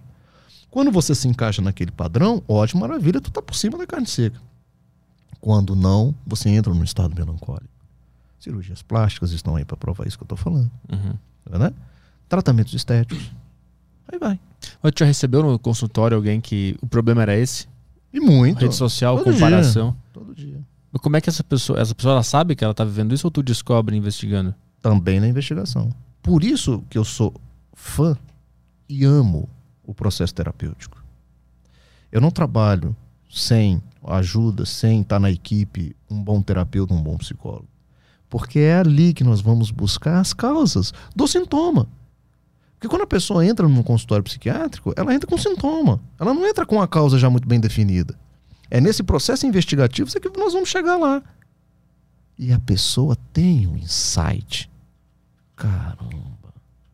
Chega um momento que ela fala: é isso que está me fazendo mal. Eu vejo, olha só, eu vejo todo mundo que eu sigo com esses carrões. E aí eu fico tendencioso a achar que eu tenho que ter um desse. É isso. Hum. Aí ela começa a ter um insight que aquilo é que está fazendo mal. Uhum. A rede social é o problema? Não. Aquilo é o inimigo para a gente vencer? Não. Vamos acabar com as redes sociais no mundo para a gente ter saúde mental? Não. É a gente ter maturidade para lidar com aquilo. E aí eu falo para as pessoas: o que está entrando dentro da sua vida? Pelos seus olhos, pelos seus ouvidos, pela sua boca. Porque é isso que vai determinar quem você é, o que você pensa e o que você sente. Qual é o input que está entrando? É isso, é maturidade. Uhum. É saber escolher. É saber filtrar. O tempo para isso, o segredo está aí, nas redes sociais. E, e aquela história de que é, problema mental, depressão, ansiedade é coisa de gente rica. Isso é, isso é um mito, Ou, de, ou, ou de verdade as pessoas estão nas classes mais altas? Porque de acordo com aquela pirâmide lá, meio que a gente pode concluir que tu vai é, resolvendo problemas na vida e, tu, e aí tu vai subindo nessa pirâmide, né? E aí tu vai tendo outros problemas. E esse problema mental ele pode vir depois que tu é, não, tô, não tem mais fome e tem uma casa. Aí sobe e chega na- no problema na- de saúde mental. Isso é um mito? É um mito. O problema mental está em todos os níveis da pirâmide. Hum. A pessoa lá de baixo vai deprimir porque não tem comida. Hum. O de cima vai deprimir, vai deprimir porque não tem um relacionamento. O terceiro vai deprimir porque não tem poder, não tem reconhecimento. Hum. O de quarto vai deprimir por uma crise existencial com Deus. Uhum. Então veja que a doença mental ela só vai mudar o seu objeto de causa, digamos assim. Parece que o ser humano nasceu pra sofrer. É a resistência, é o fenômeno natural. Se a gente não entender que nós nascemos no mundo para vencer resistências, nós vamos sofrer muito. Por isso é que eu uso ela a meu favor, Arthur. Ah. Porque eu sei que ela é processo intrínseco da minha vida. Eu não posso entrar nessas crises querendo viver de uma forma que eu não fui feito para viver. Quando você traz a lei a seu favor, cara, é um processo de amadurecimento, de crescimento exponencial e gigantesco os resultados que a gente tem na vida. Entendeu? Porque quando acontece algum problema na minha vida, eu olho aquilo e falo assim: ó, a oportunidade, o que que, eu tenho- que que tá acontecendo aqui? Eu não me angustio e não me desespero. Eu sempre vejo as dificuldades, os problemas, os percalços, como esse degrauzinho para um degrau superior. Como essa alturazinha que eu preciso vencer. E eu tento extrair daquilo o máximo que eu posso. Isso significa que eu não chore? Não. Isso significa que eu não fique ansioso? Não. Isso, isso não significa que eu não perca noites de sono. Eu sinto tudo o que um ser humano tem que sentir. Porque se eu lutar contra isso, isso vai virar sintoma, isso vai virar doença. Então eu deixo vir. Hum, Quando entendi. a tristeza vem, eu deixo ela vir. Uhum. Vem, tristeza, vem, o que, que é que tu quer comigo? E choro. Hum. Quando a ansiedade vem, eu falei, vem, vem, pode vir, tô aqui. Porque ela vai também. Uhum. Do jeito que ela vem, ela vai. Ela vem, ela faz o que ela tem que fazer comigo, ela me ensina o que ela quer ensinar, eu sinto a palpitação, eu sinto a taquicardia, eu vivencio aquilo e ela vai embora. E aí é outra questão da- das redes sociais, que é a ditadura da felicidade, que é a positividade tóxica Hum. que o ser humano não quer mais. Ele rejeita. Ele faz força para não sentir. Sabe o que acontece com isso? Não é porque ele fez força para não sentir que o sentimento desapareceu. Aquele sentimento ele vai sair. Tu condensou ele, né? Condensou. E ele vai sair, sabe, em forma de quê? Doença. É uma alergia. É uma diarreia. Quando tu resiste à resistência, ela vira uma doença. Ela vira uma doença. Ela tem um potencial gigantesco de energia ali dentro. Vai cair teu cabelo, vai dar diarreia, doença autoimune. Começa a confusão. Porque simplesmente você resistiu à resistência. Você transformou um sentimento numa bola de energia gigantesca dentro de você que vai explodir em fragmentos. E isso, isso é comprovado que acontece quando tu resiste a um sentimento, ele se transforma numa consequência física? Isso é psicossomática. Ah, Esse é o termo para isso, é chamado de psicossomática. Psico, mente, emoções. Somática, corpo. É sintomas do corpo vindo do seu estado mental. Então, quando você resiste, quando você tensiona, aquela tensão ela vai sair. Se ela não está saindo pelas vias adequadas, ah, tá, uma coisa legal. A tensão gerada todos os dias dentro da gente, emocional, por pensamento, ela precisa sair. Quais são as melhores vias de eliminação da tensão humana? Boca e atividade física. E sono. Quando você bota sua roupinha e vai fazer a caminhada, uhum. tá saindo. Quando você vai para terapia, falar, tá saindo. Quando você tá dormindo, tá saindo. São as três vias mais efetivas, naturais de eliminar a tensão humana. A prova disso que eu tô falando, que a boca funciona, o que, que as pessoas fazem quando estão tensas? Comem. Ela tá usando a ferramenta, só que no sentido inverso, de fora para dentro Hum. e de forma transitória. Mas ela está utilizando uma ferramenta de alívio de tensão, que é a boca. Então, quando se entope ou quando não se usa essas vias adequadas de, eliminação, de eliminar a tensão, significa que a tensão está lá dentro. Não foi eliminada. Aí chega um momento que ela chega num determinado nível que ela vai sair como uma panela de pressão que está entupida a sua válvula. Ela vai explodir. Soma, somático, corpo, sintomas físicos. Uhum. Essa é a relação do estado emocional saindo em forma de doenças físicas. Tem até alguns autores mais alternativos que falam que tem casos de cânceres que são, que são isso, né? Pessoas que não lidaram com sentimentos ou guardaram muita, muita tristeza ou muita raiva e o corpo foi lá e criou um, um tumor, alguma coisa assim. São escritores mais alternativos que falam sobre isso, né? Perfeito. E na verdade o câncer é uma doença multifatorial que vai desde o padrão alimentar até o componente emocional. Então, assim, cada, cada caso vai ser um caso, cada situação é uma situação com seus componentes importantes. Então, eu não tenho dúvida que em alguns casos, sim, de tumores, o componente emocional passa a ser o mais importante. Uhum. Mas ali você tem a genética também, ali você tem um estilo de vida, ali você tem uma série de questões. Uhum. E o que às vezes a gente identifica é qual componente desse é o mais importante. E sem dúvida nenhuma, o componente emocional pesa muito na, na questão tumoral. Então, se eu estou entendendo o que, que rola com, com a saúde mental e, e remédios, é que as pessoas enfrentam problemas naturais nas suas vidas, sentem coisas que deveriam sentir, que seria tristeza ou ficam ansiosa porque amanhã vai ter uma apresentação, não sei o quê. Só que elas confundem isso e procuram um remédio para anestesiar esse sentimento que elas deveriam estar tendo. Exatamente. Essa é a forma errada de abordar. E Sim. existe outro grupo que, que, que é o desbalanceamento químico na cabeça, que causa uma depressão, uma ansiedade crônica, né? E eu- o, o que tu tenta fazer, o que tu faz é diferenciar quando que é uma coisa química cerebral e quando que é um, um hábito ou algo que a pessoa devia estar tá sentindo mesmo, né? É isso, né? É exatamente isso. Eu costumo dizer que a psiquiatria hoje tem dois pacientes desafiadores. Hum. Um é esse. É o cara que não está doente, mas quer estar doente para receber um remédio dar conta de viver seus sentimentos normais. Esse, quando entra no consultório, a gente tem que convencer ele que ele não precisa. Ele precisa de outras ferramentas. Como a gente já disse aqui, Vamos fazer uma atividade física, vamos mudar sua vida. Vamos fazer uma terapia para ver o que está errado, para ver o que, que a gente pode mudar. Esse paciente é desafiador nesse sentido. Por outro lado, tem esse, que é o paciente que está doente por uma alteração neuroquímica cerebral, por genética.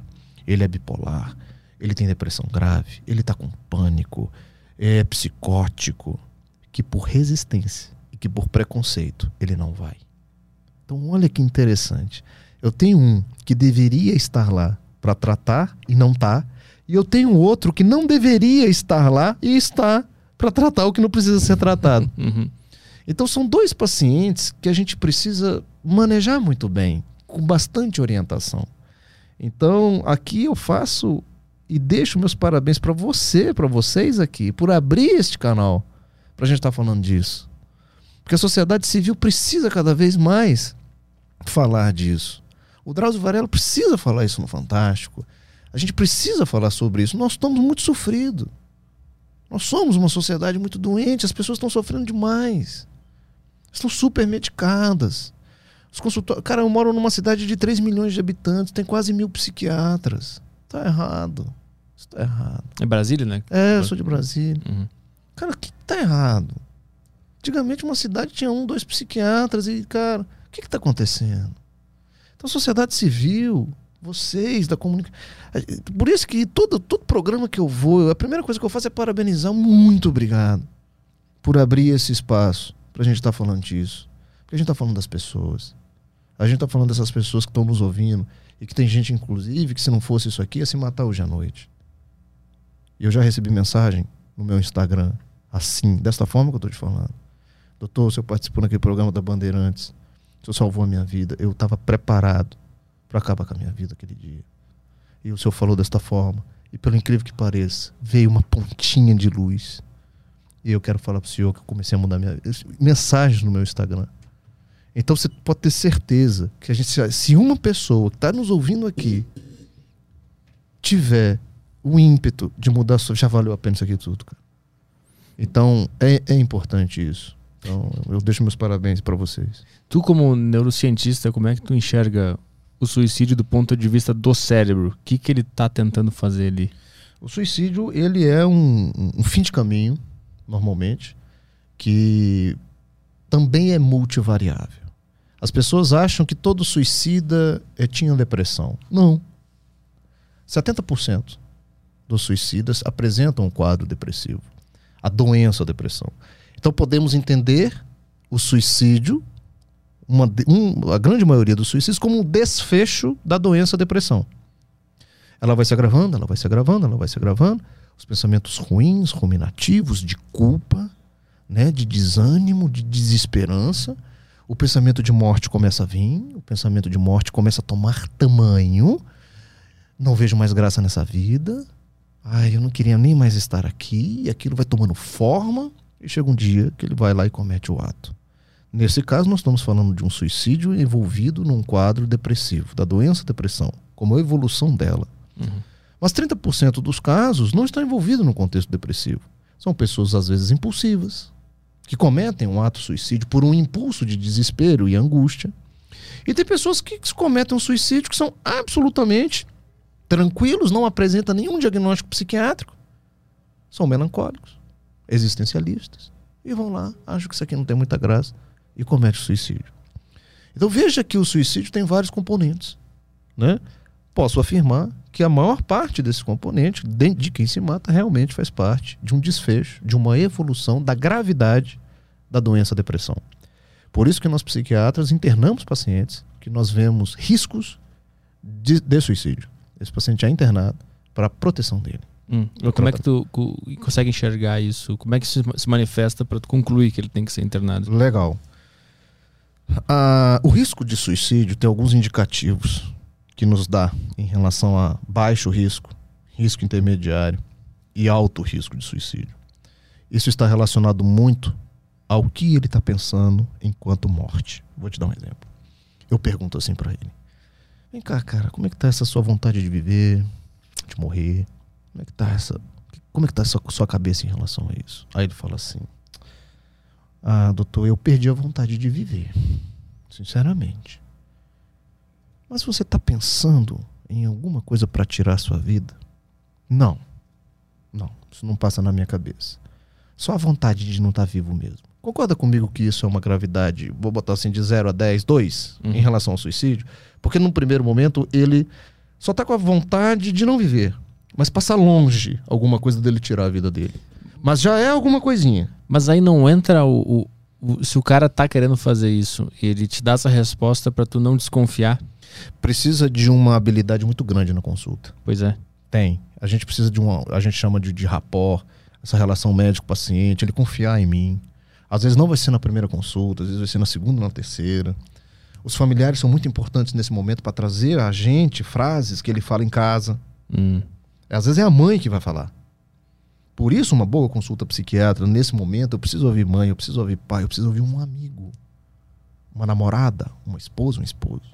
Então, uma boa consulta psiquiatra, nesse sentido, eu escuto o paciente e pessoas ao redor do paciente. É neste contexto é que eu tomo minha conclusão lá no final. Então, a ideação suicida, ela vai passando em termos de gravidade nesse sentido. Então, a primeira coisinha é a pessoa perder a vontade de viver. Depois ela vai pensando, aí agrava mais um pouquinho, ela vai pensando, ah, eu poderia tirar minha vida. Aí um terceiro passo, ela já começa a pensar em métodos de tirar a vida. No outro passo, ela começa a fazer planejamento, ela chega a comprar o veneno.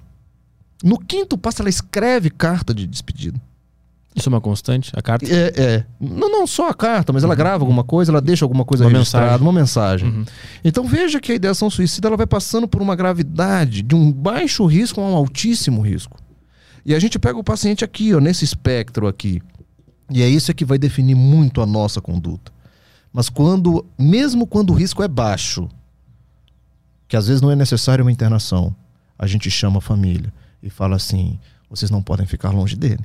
Vamos cuidar dele esses 15 dias, esses próximos 30 dias de uma forma mais próxima.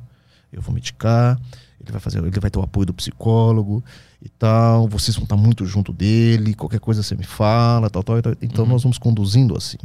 O paciente de risco intermediário para alto, a gente precisa internar muitas vezes, porque às vezes não tem esse suporte familiar de 24 horas e, e ele está em altíssimo risco para suicídio. Esse cara, o, antes dessa, dessa situação mais grave que precisa de atenção da família, não é uma, uma, coisa meio delicada que o cara pode acabar se sentindo meio que um monstro ou um alien que tá todo mundo olhando e cuidando e aí isso isso alimenta mais ainda essa vontade ou esse deslocamento que ele está sentindo na vida? Pode, porque ele pode ter uma sensação de peso ainda maior, né? É, pois é. De culpa e de peso. Tá aí talvez a importância do remédio. Uhum. Olha que interessante. Uhum. Então, eu que sou o autor do Anti-Tarja Preta, nesses momentos o remédio tem uma ação fantástica. Porque ele consegue tirar esse paciente desse breu e trazer ele para um estado de uma luz melhor. Onde ele não vai se sentir tão culpado, onde ele não vai se sentir tão pesado. Ele falou, cara, estou melhorando, pai. Nossa, hoje pela primeira vez eu acordei um pouquinho melhor. Mas de fato, num primeiro momento, é um período muito crucial, muito pesado para todo mundo. E nesse momento, o remédio passa a ser a ferramenta mais importante do tratamento, porque ela sim é capaz de trazer uma estabilização neuronal, cerebral, de humor, de afeto, do conteúdo do pensamento. Então é muito comum ver os pacientes nesse estado de gravidade delirar muitas vezes, achando que ele é o culpado da tristeza, da, da, da miséria humana. Isso é um delírio. Doutor, eu tenho certeza, doutor, que a culpa desse coronavírus foi minha. Já ouviu isso? É, a gente Cara. chama de delírio do quadro depressivo. Você vê a gravidade. Então, doutor, eu tenho certeza que isso tudo que está acontecendo é minha culpa. Eu não posso ficar vivo, doutor. Olha a tragédia que eu casei. Cara, isso é gravidade de doença. Parece que o cérebro está tentando, tentando, achar uma justificativa, né, para se apagar, é, para desligar, né? E é aí são, são, várias explicações psicodinâmicas, né? Por, por que dessa culpa? Por que ele carrega isso tudo? E a gente medica, Arthur. Ele vai acompanhando de perto, ele vai melhorando, ele vai saindo desse delírio. Aí chega um dia que ele fala assim pra gente: Caramba, velho, como é que eu pensei aquilo, cara? Que loucura. Doutor, muito obrigado, tô ótimo. Melhorei bastante. E ali a gente fez uma intervenção, salvou a vida de uma pessoa. E essa pessoa resgatou de novo sua segurança, sua autoestima e bomba na vida. E muitas vezes eu encontro essas pessoas em Brasília, nos restaurantes, nos shoppings, elas, às vezes eu nem lembro mais da fisionomia delas, elas batem no meu ombro e falam, cara, você salvou minha vida ali, às vezes numa palavra, numa frase, numa coisa que você fez. Isso não tem preço, né? Quantos por cento das pessoas é, é realmente precisam tomar remédio, assim, estatisticamente falando, de, de exemplos? Se você for considerar, por exemplo, depressão, tem estudos que mostram que nós temos uma estatística aí em torno de 8%, 7%, 10%, alguns estudos chegando aí a 12% da população que vai ter depressão ao longo da sua vida. Então seria esse número, né? Se a gente falar da depressão, a uhum. ansiedade tem um número dela. Porém, olha que interessante. Vamos pegar 10% de depressão. É, somos somos 300 milhões de brasileiros. Nós estamos falando de 30 milhões que precisariam tomar um remédio. Porém, dentro do próprio quadro depressivo, nós temos uma depressão leve, moderada e grave. A depressão é classificada em termos de gravidade. E aí vai depender da intensidade dos sintomas, aquilo que a gente estava falando aqui do suicídio. Uhum. por evidência científica, isso já é consenso, que a depressão leve, teoricamente, não precisa de remédio. Ela poderia ser tratada por psicoterapia, por mudança de estilo de vida. Uhum.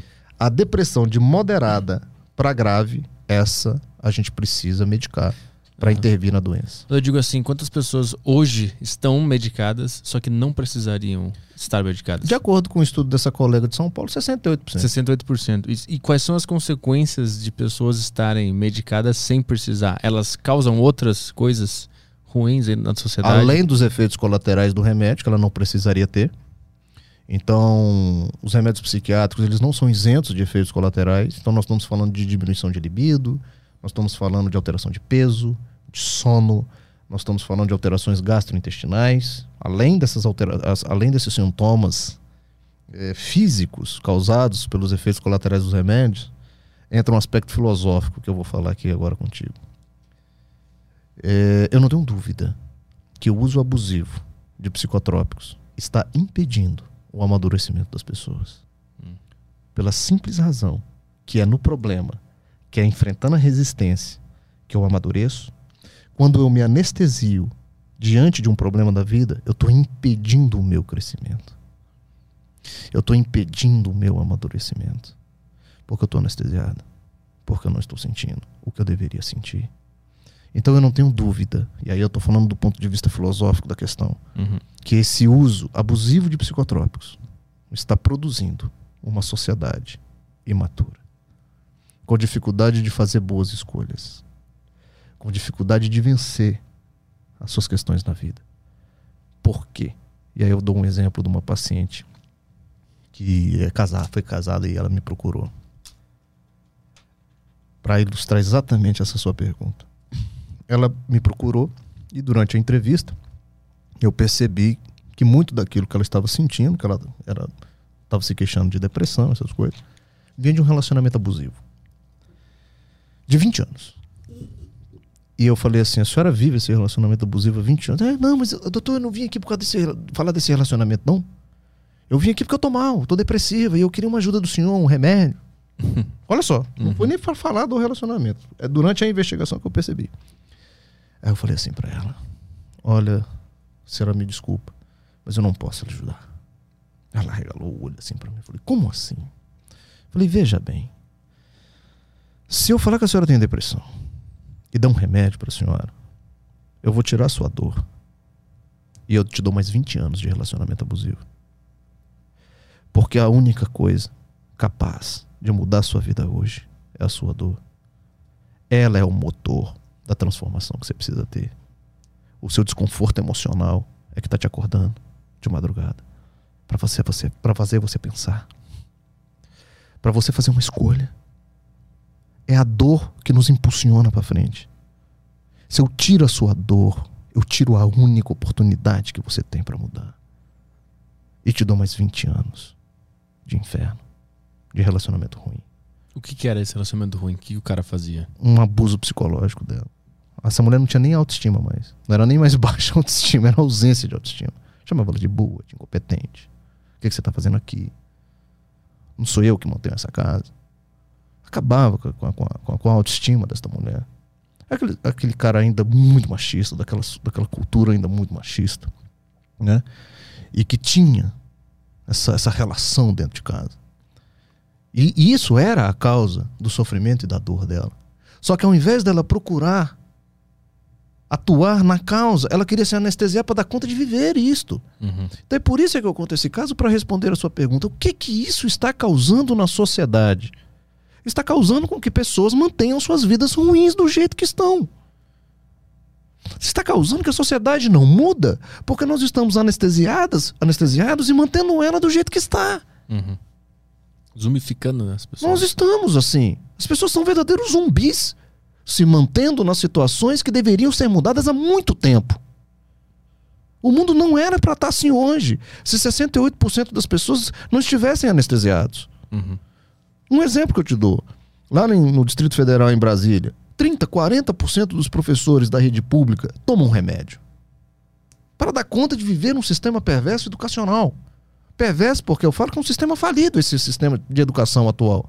Onde eu coloco uma criança 50 minutos assistindo uma aula enfadonha e a gente chama essas crianças de TDAH, os professores sofrem, os pais sofrem, as crianças sofrem. Gente, tá tudo errado. O sistema educacional está errado. Aí o que, que eu faço? Eu medico a criança para ela ficar 50 minutos assistindo a aula, eu medico o professor para ele conseguir dar aula e medico o pai. Fica todo o sistema anestesiado Uhum. para manter um sistema que já era para ter mudado há muito tempo. Vamos tirar o remédio de todo mundo? Ah, e aí? Caos. Uhum. Caos. Mas precisamos de caos. Toda a transformação social passou por caos. O uso abusivo de psicotrópicos não estão deixando os sistemas irem para o caos. Hum. Porque nós estamos conseguindo manter os sistemas doentes via anestesia emocional. Uhum. E nada muda.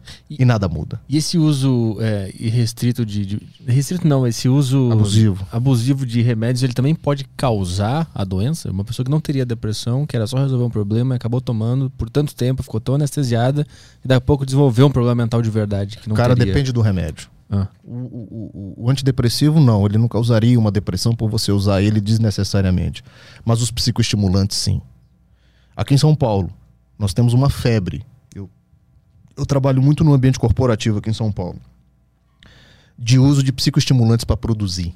Ritalina, metilfenidato, Concerta. Os advogados usam muito, os, os- os executivos usam muito para produzir. Ok? Eles não têm diagnóstico de TDAH. Eles usam aquela pílula como uma pílula de inteligência, como uma pílula de aumentar a performance. Que também é um mito. Como se fosse um café, né? Como se fosse um café, Uhum. um energético, alguma coisa assim. Só que muito mais forte.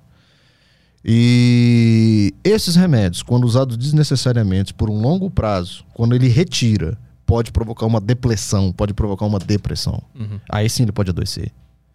Pode dar crise de pânico.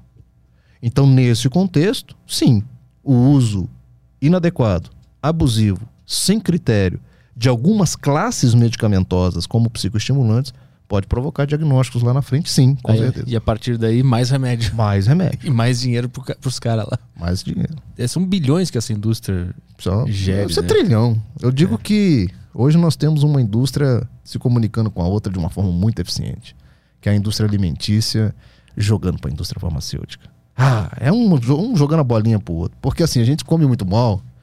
Então, é a Nestlé jogando pra Pfizer. entendeu? É o açúcar jogando lá pro, dia, pro, pro- pro remédio da diabetes. Aham. O, Ué, fast, o fast food. o fast food lá pro remédio da pressão alta. Isso. Entendeu? Então são duas indústrias que batem uma bola, cara, sensacional no meio de campo. Então, eles estão felizes da vida e, e eu costumo dizer que se o Fernandinho Beiramar soubesse disso, tudo que eu sei, ele jamais ia vender cocaína, cara. Ele ia abrir uma indústria de açúcar, de doce. Isso. É ou, muito melhor, cara. ou de remédio. É muito melhor. Um dos dois. eu vi um vídeo teu explicando o que, que era a ansiedade.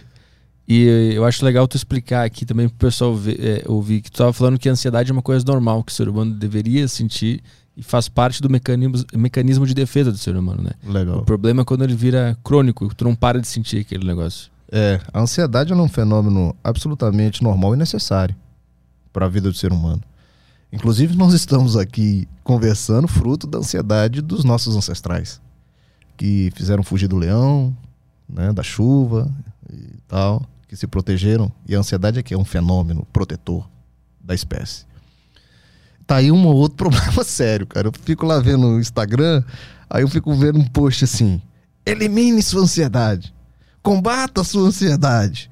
Sei o que, cara, isso é um absurdo. Porque a ansiedade é um fenômeno absolutamente normal e necessário nesse sentido. Te digo mais, olha só que interessante. Ela te prepara para os desafios. Um atleta olímpico americano, isso eu conheci lá dos Estados Unidos, quando estava fazendo parte do, do mestrado. Eu tive a oportunidade de conhecer um centro olímpico americano. Inclusive, acho que o Phelps. E eles são levados, o atleta americano é levado a quando está numa prova olímpica, a estar no seu nível perfeito de ansiedade. Baixa ansiedade diminui rendimento. Então não queira estar zen na hora de uma prova de concurso, irmão. Você vai estar desligado. Assim como um nível excessivo de ansiedade também prejudica desempenho. Então nós temos um nível ótimo de ansiedade. Sabe qual é esse nível ótimo? Que você está com os batimentos cardíacos no, no, no, no batimento certo, mandando sangue para o teu cérebro, você está ativo, os seus olhos, você está ligado, atento, a sua musculatura, o seu cérebro, o seu nível de atenção, de concentração estão completamente adequados. Olha que interessante. Assim você pode fazer uma prova, assim você pode ir para um desafio, assim você pode fazer uma prova se você for um atleta. Se você está. Vamos relaxar. Vamos fazer aqui uma meditação antes da final olímpica. Não vai dar muito certo. Porque você vai produzir um estado de relaxamento que não é próprio para aquela condição de fazer uma prova, por exemplo, ok? Veja então que a ansiedade é algo que joga a seu favor. Se você souber usá-la a seu favor. Então ela não, definitivamente ela não é o seu inimigo.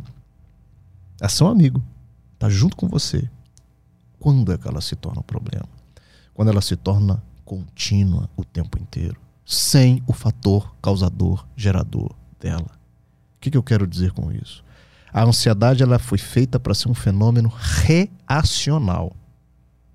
O meu estado normal não é ansiedade. É um estado mais do relaxado, entre o relaxado e o ansioso. Acontece um fato, um gatilho. Puh, eu fico ansioso. O gatilho passou, eu relaxo. Então veja que a ansiedade, esse fenômeno ansiedade, ele foi feito para ser uma reação diante de um estímulo gerador. Você está entrando dentro do carro, tem a sensação que alguém está te seguindo e que vai te assaltar. Nesse exato momento, você engatilha a reação de ansiedade. As suas pupilas se dilatam, o seu coração acelera, você tem uma pílula, a ereção dos pelos, o seu intestino trava, porque nesse momento você vai ser preparado fisiologicamente ou para lutar com o bandido ou para sair correndo. Quando você olha e foi só a impressão, você relaxa, entra no seu carro, dirige, chega na sua casa. Quando a ansiedade ela está ativada sem o gatilho o tempo inteiro, isso é chamado de transtorno de ansiedade. Quando eu durmo e acordo ansioso. O que causa isso? É um, esse circuito no cérebro da ansiedade, ele é ativado pelo estímulo. Existe um circuito no sistema límbico que quando existe um estímulo, ele ativa para te preparar para lutar ou fugir. Olha o que, que acontece às vezes. Esse circuito fica ativado o tempo inteiro. Quando aquele assaltante, ou quando aquela impressão que você tinha que era um assaltante não era, esse circuito desativa. Uhum. E você entra no seu estado de relaxamento normal. A ansiedade patológica é a ativação desse circuito o tempo inteiro. É como se o assaltante estivesse ali atrás de você o tempo inteiro. Essa é a percepção que o seu corpo passa a ter do risco iminente, da situação de perigo iminente. O cara fica apreensivo o tempo inteiro, como se algo fosse acontecer a qualquer instante. O estado de tensão é constante, porque o teu cérebro, o circuito gerador dessas sensações, está ativado o tempo inteiro. Por que ele ficou ativado? Por genética e por excesso de estímulo a ele. Ah. Então hoje nós vivemos uma sociedade que o leão da selva anterior está o tempo inteiro presente na nossa vida. Riscos, riscos, riscos, riscos, riscos, riscos. E o nosso sistema está sendo ativado de fato o tempo inteiro. Ele acha que está pronto para competir na Olimpíada o tempo inteiro. O tempo inteiro. E aí ele passa a ficar ativado o tempo inteiro. E aí chega, uma, uma, chega um determinado momento que você não tem um estímulo mais, mas ele está ativado. Tem um componente genético nessa história e tem um componente ambiental. Uhum. Entendeu? Então a ansiedade patológica é um estado persistente, permanente de ansiedade. O ser humano não foi feito para viver ansioso. Nós somos feitos para estar ansiosos em momentos certos. Uhum. Viver de forma ansiosa é que está o problema. E hoje nós somos o país mais ansioso do mundo. Né? Mas esses estímulos de, de fora que, que fazem esse sistema ficar ligado, o que, que eles são? Que sistemas são esses? São, são, são estímulos que o nosso cérebro interpreta como risco. Qualquer um. É, todas as vezes em que eu interpreto aquilo como risco de vida, de sobrevivência, de perder o emprego ou não, de ter o dinheiro ou não para pagar a conta, qualquer de perder minha mulher, de perder minha namorada, qualquer estímulo que o meu cérebro interprete como risco, Hum. ele vai ativar o sistema. É que às vezes eu vejo assim, é, é, não tem nada acontecendo, não tem nenhum risco de nada acontecer, tá tudo ok, e mesmo assim. É porque o sistema já está ativado. e- ah, ele se acostumou É, a ficar ele já a- tá ativado. ativado Ele ativou e ficou. por gatilhos anteriores. Exatamente. E agora ele tá acostumado a- a agir assim, então O tempo inteiro. tem uma coisa que não é um risco, ela, ela considera um risco e, e fica assim. Tá sentado no sofá tendo crise de ansiedade. Eu comecei a ter isso recentemente. É. Porque você vem sendo estimulado, você vem sendo estimulado por gatilhos, gatilhos, gatilhos, gatilhos, gatilhos, gatilhos. Isso tá te adoecendo. Entendeu? Riscos, riscos, riscos, gatilhos, gatilhos. Um, um dia, uma semana, um mês, seis meses, oito meses, um ano. Chega uma hora que isso entra num automatismo Uhum. e o seu cérebro funciona como se um risco iminente fosse acontecer a qualquer momento. Uhum. Entendeu? Então, esse é o problema do, da ansiedade patológica. E, a, e a ansiedade, a ansiedade ela tá ligada com a síndrome do pânico? Ela evolui para a síndrome do pânico ou são duas coisas independentes? A síndrome do pânico é uma síndrome ansiosa. Hum. A crise de pânico é uma crise de ansiedade. Agudíssima, elevadíssima, ao ponto da pessoa achar que vai morrer, que vai perder o controle. E ela vai muitas vezes aos hospitais achando que está tendo um infarto. Então, são doenças diferentes. Eh, Dentro dos transtornos de ansiedade, digamos assim, a crise de pânico é uma, a síndrome do pânico é uma das doenças da ansiedade. O TAG, Hum. transtorno de ansiedade generalizada, é outra. Entendi. Tá As- em cima do guarda-chuva. Isso, está Uhum. embaixo do guarda-chuva da ansiedade. Uhum. Quem tem TAG tem TAG, quem tem pânico tem pânico, e às vezes pode acontecer da pessoa que tem TAG ter pânico também. Uhum. Entendeu? TOC, o transtorno obsessivo compulsivo, é outra doença da ansiedade.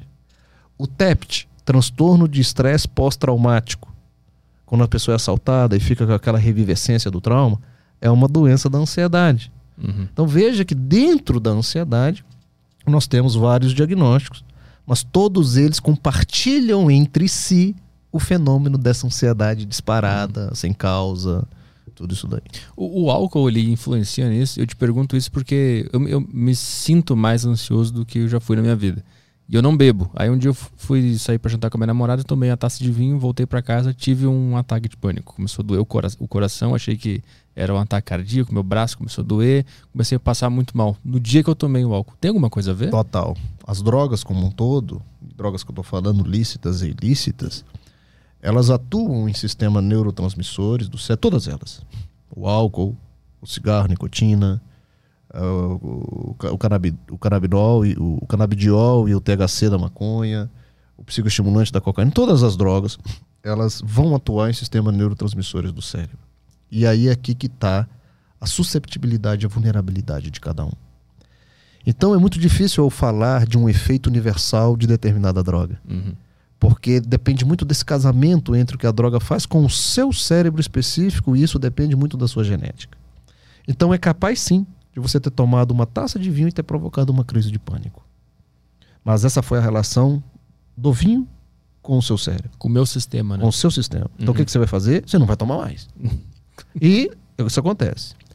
A maconha. A gente atende muitos pacientes em pronto-socorro de psiquiatria, jovens, que nunca tiveram nada.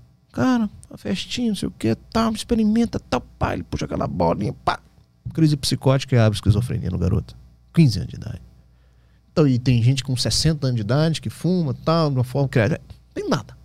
Então veja como esta relação é muito individualizada entre a droga e o efeito que ela faz em você.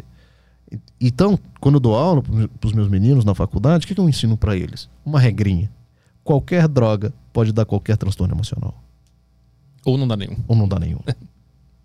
Essa é a regra básica. Então, uhum. assim, droga pode dar depressão? Pode. Pode dar ansiedade? Pode. Pode dar pânico? Pode. Pode dar esquizofrenia? Pode. Pode levar a quadros de demência? Pode. Como pode não dar. Tem gente que usa uma, a droga, não tem genética nenhuma para ter uma interação com aquilo. Nunca tem problema. Uhum. Agora, quem é você nessa história? Você não sabe. Uhum, uhum. Né? É uma roleta russa. é uma roleta russa. Por isso que nós psiquiatras falamos, cara, não usa. Você não sabe quem você é nessa história. Você não sabe se você vai ser esquizofrênico uhum. ou se tu vai ter 70 anos usando a droga sem problema nenhum. Né? Então a nossa recomendação enquanto especialistas é essa, porque a gente não sabe quem é quem e os danos realmente são, são terríveis. Qual matéria tu, tu dá na, na universidade? Eu sou coordenador do, do Internato de Saúde Mental hum. no, no, no, na universidade de lá, de, chama Uniceplac de Brasília. Então eu coordeno o internato em saúde mental e dou aulas teóricas para os meus meninos. Eles têm ambulatórios e tal. O que, que é esse internato? Tem pacientes lá? O internato é a fase do curso de medicina, os dois últimos anos, que os meninos entram em estágio, propriamente dito, ah. é, com os pacientes e as várias disciplinas. Ah. Então, os dois últimos anos do curso de medicina é chamado de internato. Uhum. Que é esse período no qual o aluno ele praticamente vive nos hospitais aprendendo as disciplinas, ou aprendendo não, aplicando o conhecimento que aprendeu nos quatro primeiros anos, ali tendo a oportunidade de fazer a prática da medicina supervisionada por um professor. Hum. Então eu coordeno a parte, a disciplina de saúde mental do internato lá no final do curso deles. E como é, ele, eles acompanham profissionais em, em, casos reais. De, mas quais são os, os problemas? Ou por que, que precisa de um coordenador? Isso? Que, que, qual é o que, que Porque eles não, têm, eles, eles não têm o conhecimento consolidado, eles estão aprendendo, eles não têm maturidade profissional ainda, eles não têm experiência. Então é a oportunidade que eles têm de aprender na prática com alguém mais experiente, com um docente, com um professor, que vai discutir tanto teoria quanto prática com eles. Quais são os casos que, que chegam para ti que tu tem que resolver? Lá nos ambulatórios? É. Os casos mais comuns, né? Depressão, ansiedade, pânico, bipolaridade. Uhum. São os casos mais comuns. Aí o, o teu aluno chega com um Ele quadro... atende, né? Uhum. Sozinhos, sem a minha presença. Eu fico atrás, eles terminam o atendimento e vêm discutir o caso comigo. Ah, legal. E aí eu entro na sala com eles e a gente vai, vai discutir. O que, que te levou a, a, gostar dessa área e trabalhar com isso? Com a docência? É, com tudo. Cérebro, problemas, é, saúde mental. Tá no, essa história tá no meu livro, cara. Ela me emociona todas as vezes que eu falo isso. Eu perdi minha mãe com 13 anos, vítima de um derrame fulminante. E ela morreu nos braços do, do meu pai. Eu tava, era 9 horas da manhã, eu acordei com ela gritando de dor na cabeça. Eu vi essa cena. E ali eu falei assim, eu vou fazer alguma coisa nesse sentido. Né? E eu queria ser neurocirurgião nessa época. Minha mãe morreu por falta de tomógrafo, enfim, uma série de circunstâncias. E ali naquele dia, naquele momento, eu tinha 13 anos de idade, eu decidi fazer medicina, fazer essa área de neuro, alguma coisa nesse sentido. E aí na faculdade me apaixonei pela psiquiatria, pela loucura, pela doença mental, por tudo isso. Uhum. Então a minha vocação por essa área vem dessa minha experiência ali, acredito eu que aos 13 anos de idade. Tu disse que o que te levou a, escolher essa área na faculdade foi a residência, né? Que tu teve contato com muitos, muitas pessoas que estavam com problema e isso, tu viu que isso era muito importante. Quando que foi isso e quais eram esses problemas que as pessoas tinham nessa época? Eu, eu fiz a disciplina de psiquiatria na faculdade, já me interessei muito. E aí também há uma outra curiosidade na minha vida, Nessa época eu estava começando o pastoreio, eu fui pastor evangélico. E aí eu comecei a perceber que de, tanto dentro da igreja quanto na minha experiência de acadêmico, a doença mental era uma coisa que chamava muito atenção. E aquilo começou a me dar uma paixão por estudar aquilo e poder ajudar as pessoas que é, sofrem tanto preconceito, que a ciência não se debruça muito em estudar, tem poucas ferramentas para ajudar. Então, assim, a cardiologia desenvolve muito, a endocrinologia, se, e a psiquiatria sempre foi uma área assim, muito carente de, de, de, de, de pessoas dedicadas e que estudassem para ajudar essas pessoas no sofrimento mental. Eu acho que foi ali que eu comecei a falar assim, cara, isso aqui é que eu vou fazer. Uhum. Né? Eu, eu tava ali na, um pouco mais da metade do curso de psiquiatria, de, de medicina. E a experiência religiosa, ela me impulsionou mais ainda. Porque eu comecei a perceber no pastoreio ali da igreja, que as pessoas que iriam, iam ali na igreja, cara, praticamente todo mundo tinha um sofrer emocional muito grande. As pessoas procuram a igreja num estado melancólico, muito, assim, num estado de sofrimento emocional muito grande. Elas vão atrás de Deus sofrendo demais, Uhum. né? E aí eu naquele momento eu falei, por que não unir uma ajuda espiritual com um conhecimento médico científico da psiquiatria? E aí é que me levou ali aquele momento a fazer a residência de psiquiatria Uhum. e me dedicar ao estudo da psiquiatria. Tu sofreu resistência dentro da religião por ter se envolvido com ciência e ter aproximado os dois mundos? Eu Acho que foi o contrário. Eu acho que quando eu comecei a estudar a ciência psiquiátrica e, algum, e, e to- e alguns outros conteúdos, eu comecei a questionar muito do sistema religioso. Então, na verdade, o conhecimento daqui é que me fez questionar o, o sistema religioso. E, e sempre eu digo isso. Eu não rompi com Deus. Eu não rompi com a espiritualidade. Eu rompi com um sistema religioso perverso. Uhum. Que A faz mais- da que, religião. que faz mais mal do que bem. Uhum.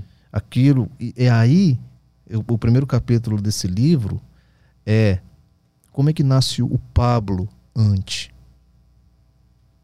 Para ele escrever um livro chamado Ante Tarja Preta. Esse livro não veio do nada. Esse livro ele, é, ele chega no momento de amadurecimento da minha vida que eu já fui anti sistema religioso. Eu rompi com o sistema religioso uma vez na minha vida. Do sistema religioso, eu passei para o sistema militar. Eu fiz um concurso, até para sair da onde eu estava, de Uberlândia. Eu queria uma nova vida. Eu era recém-casado. Estava rompendo com o sistema religioso. Fiz um concurso para Marinha, no Rio de Janeiro. Falei assim, cara, a oportunidade de eu reconstruir tudo novamente. Fui para Marinha. E entrei num outro sistema tão rígido quanto o religioso, que era o militar.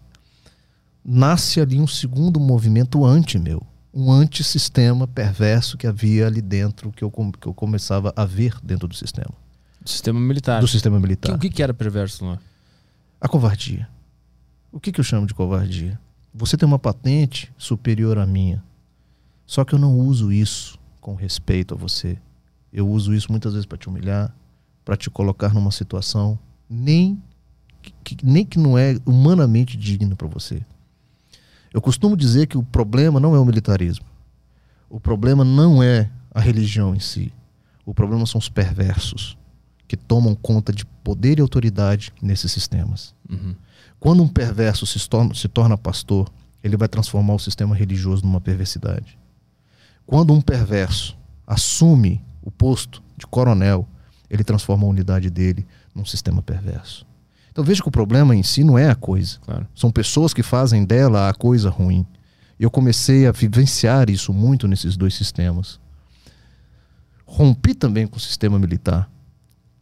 E fui, voltei para Brasília, como psiquiatra já era, para exercer. E aí encontro o terceiro sistema perverso, que é esse sistema que nós falamos aqui Aham. hoje. Dessa coisa da medicação e tal. Então, o anti-tarja preta é uma construção da minha personalidade de questionar aquilo no qual eu estou inserido. Uhum. né? Então, Tu viu muito transtorno mental dentro da, lá da, dos militares? muito, são muito doentes. As famílias dos militares são muito doentes.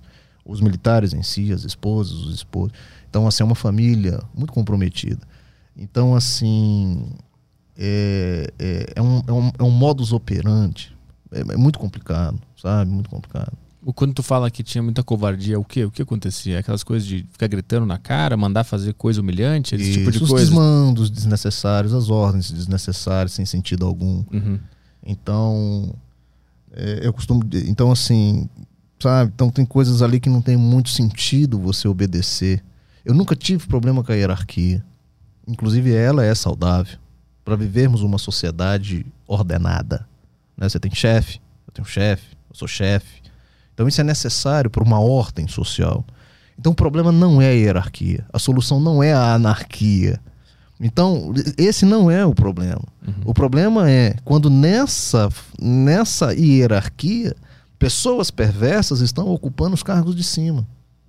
Eles maltratam todo mundo. Porque o perverso tem prazer na sua dor. Se eu te dou autoridade para você exercer sobre alguém, pronto, eu te dou a faca e o queijo na mão para você exercer seu prazer via dor alheia. Então, como o militarismo, o sistema hierárquico é muito pesado e é um dos pilares do militarismo, se faz isso de uma forma mais natural Uhum. e mais aceita. Porque um coronel que dá uma ordem absurda, humilhante, ele é normal lá dentro. Uhum.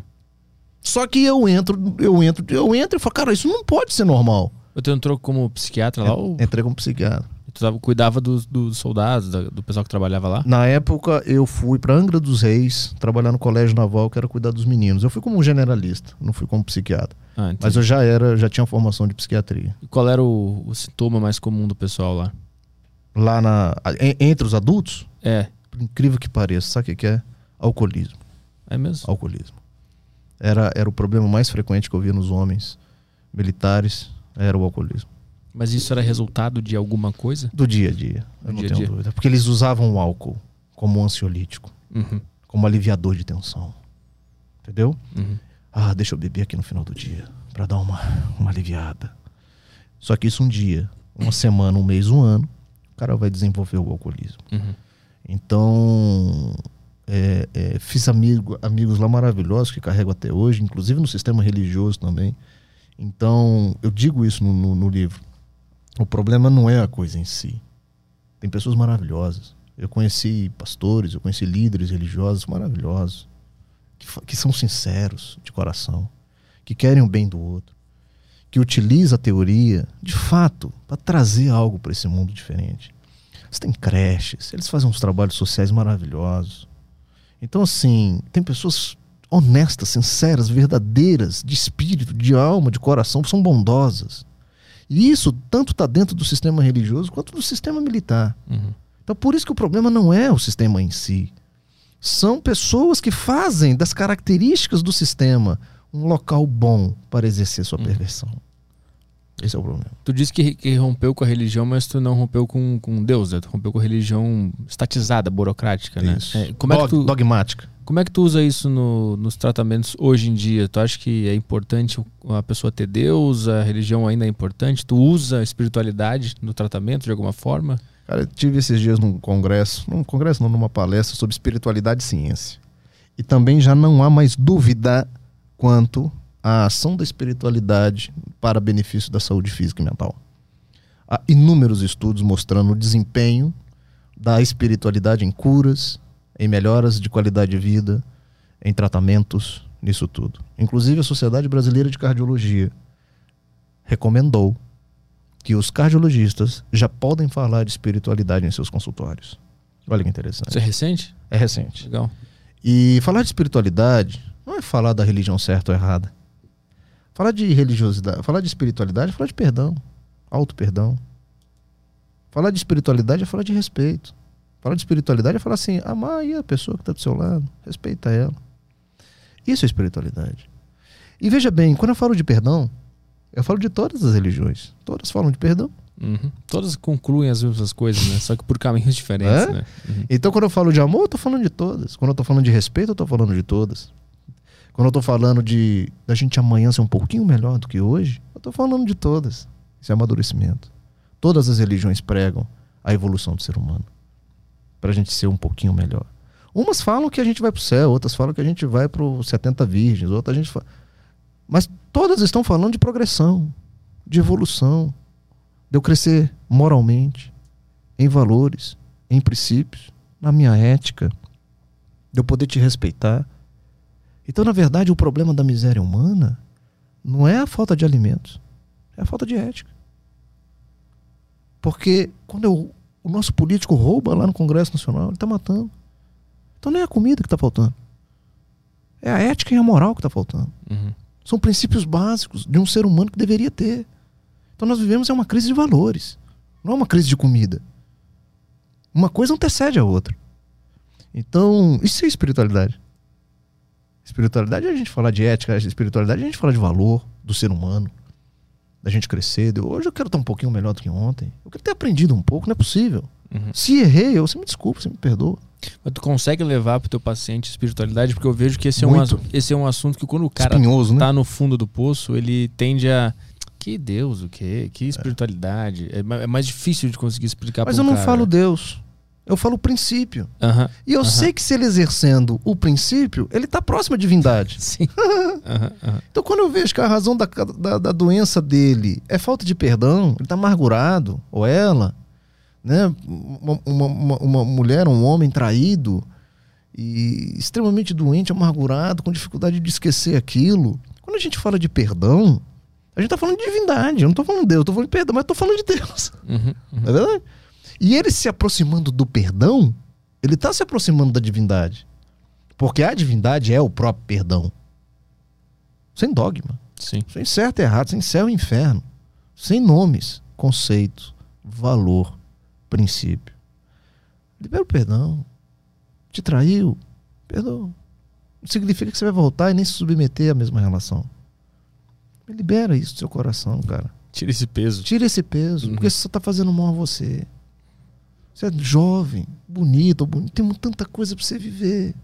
Tem uma potência enorme dentro de você. Você vai deixar isso, essa sua amargura acabar com toda a sua potência nessa vida. Falando- tudo isso que eu tô falando é espiritualidade. Sim. Não é verdade? Tô Uhum. falando de potência, eu tô falando de dom, tô falando de perdão. Né? E eu abordo isso muito com os meus pacientes. Nos meus vídeos aí. Legal. É, eu falo, Uhum. muito, falo muito sobre culpa, que arrasa a saúde mental das pessoas. É muito frequente sensação de culpa das pessoas? Eu costumo dizer que são dois, dois grandes. é, são, são duas grandes colunas que está por trás de 99% das doenças mentais. Hum. Quando a gente vai aprofundando. Doutor, eu tô com pânico.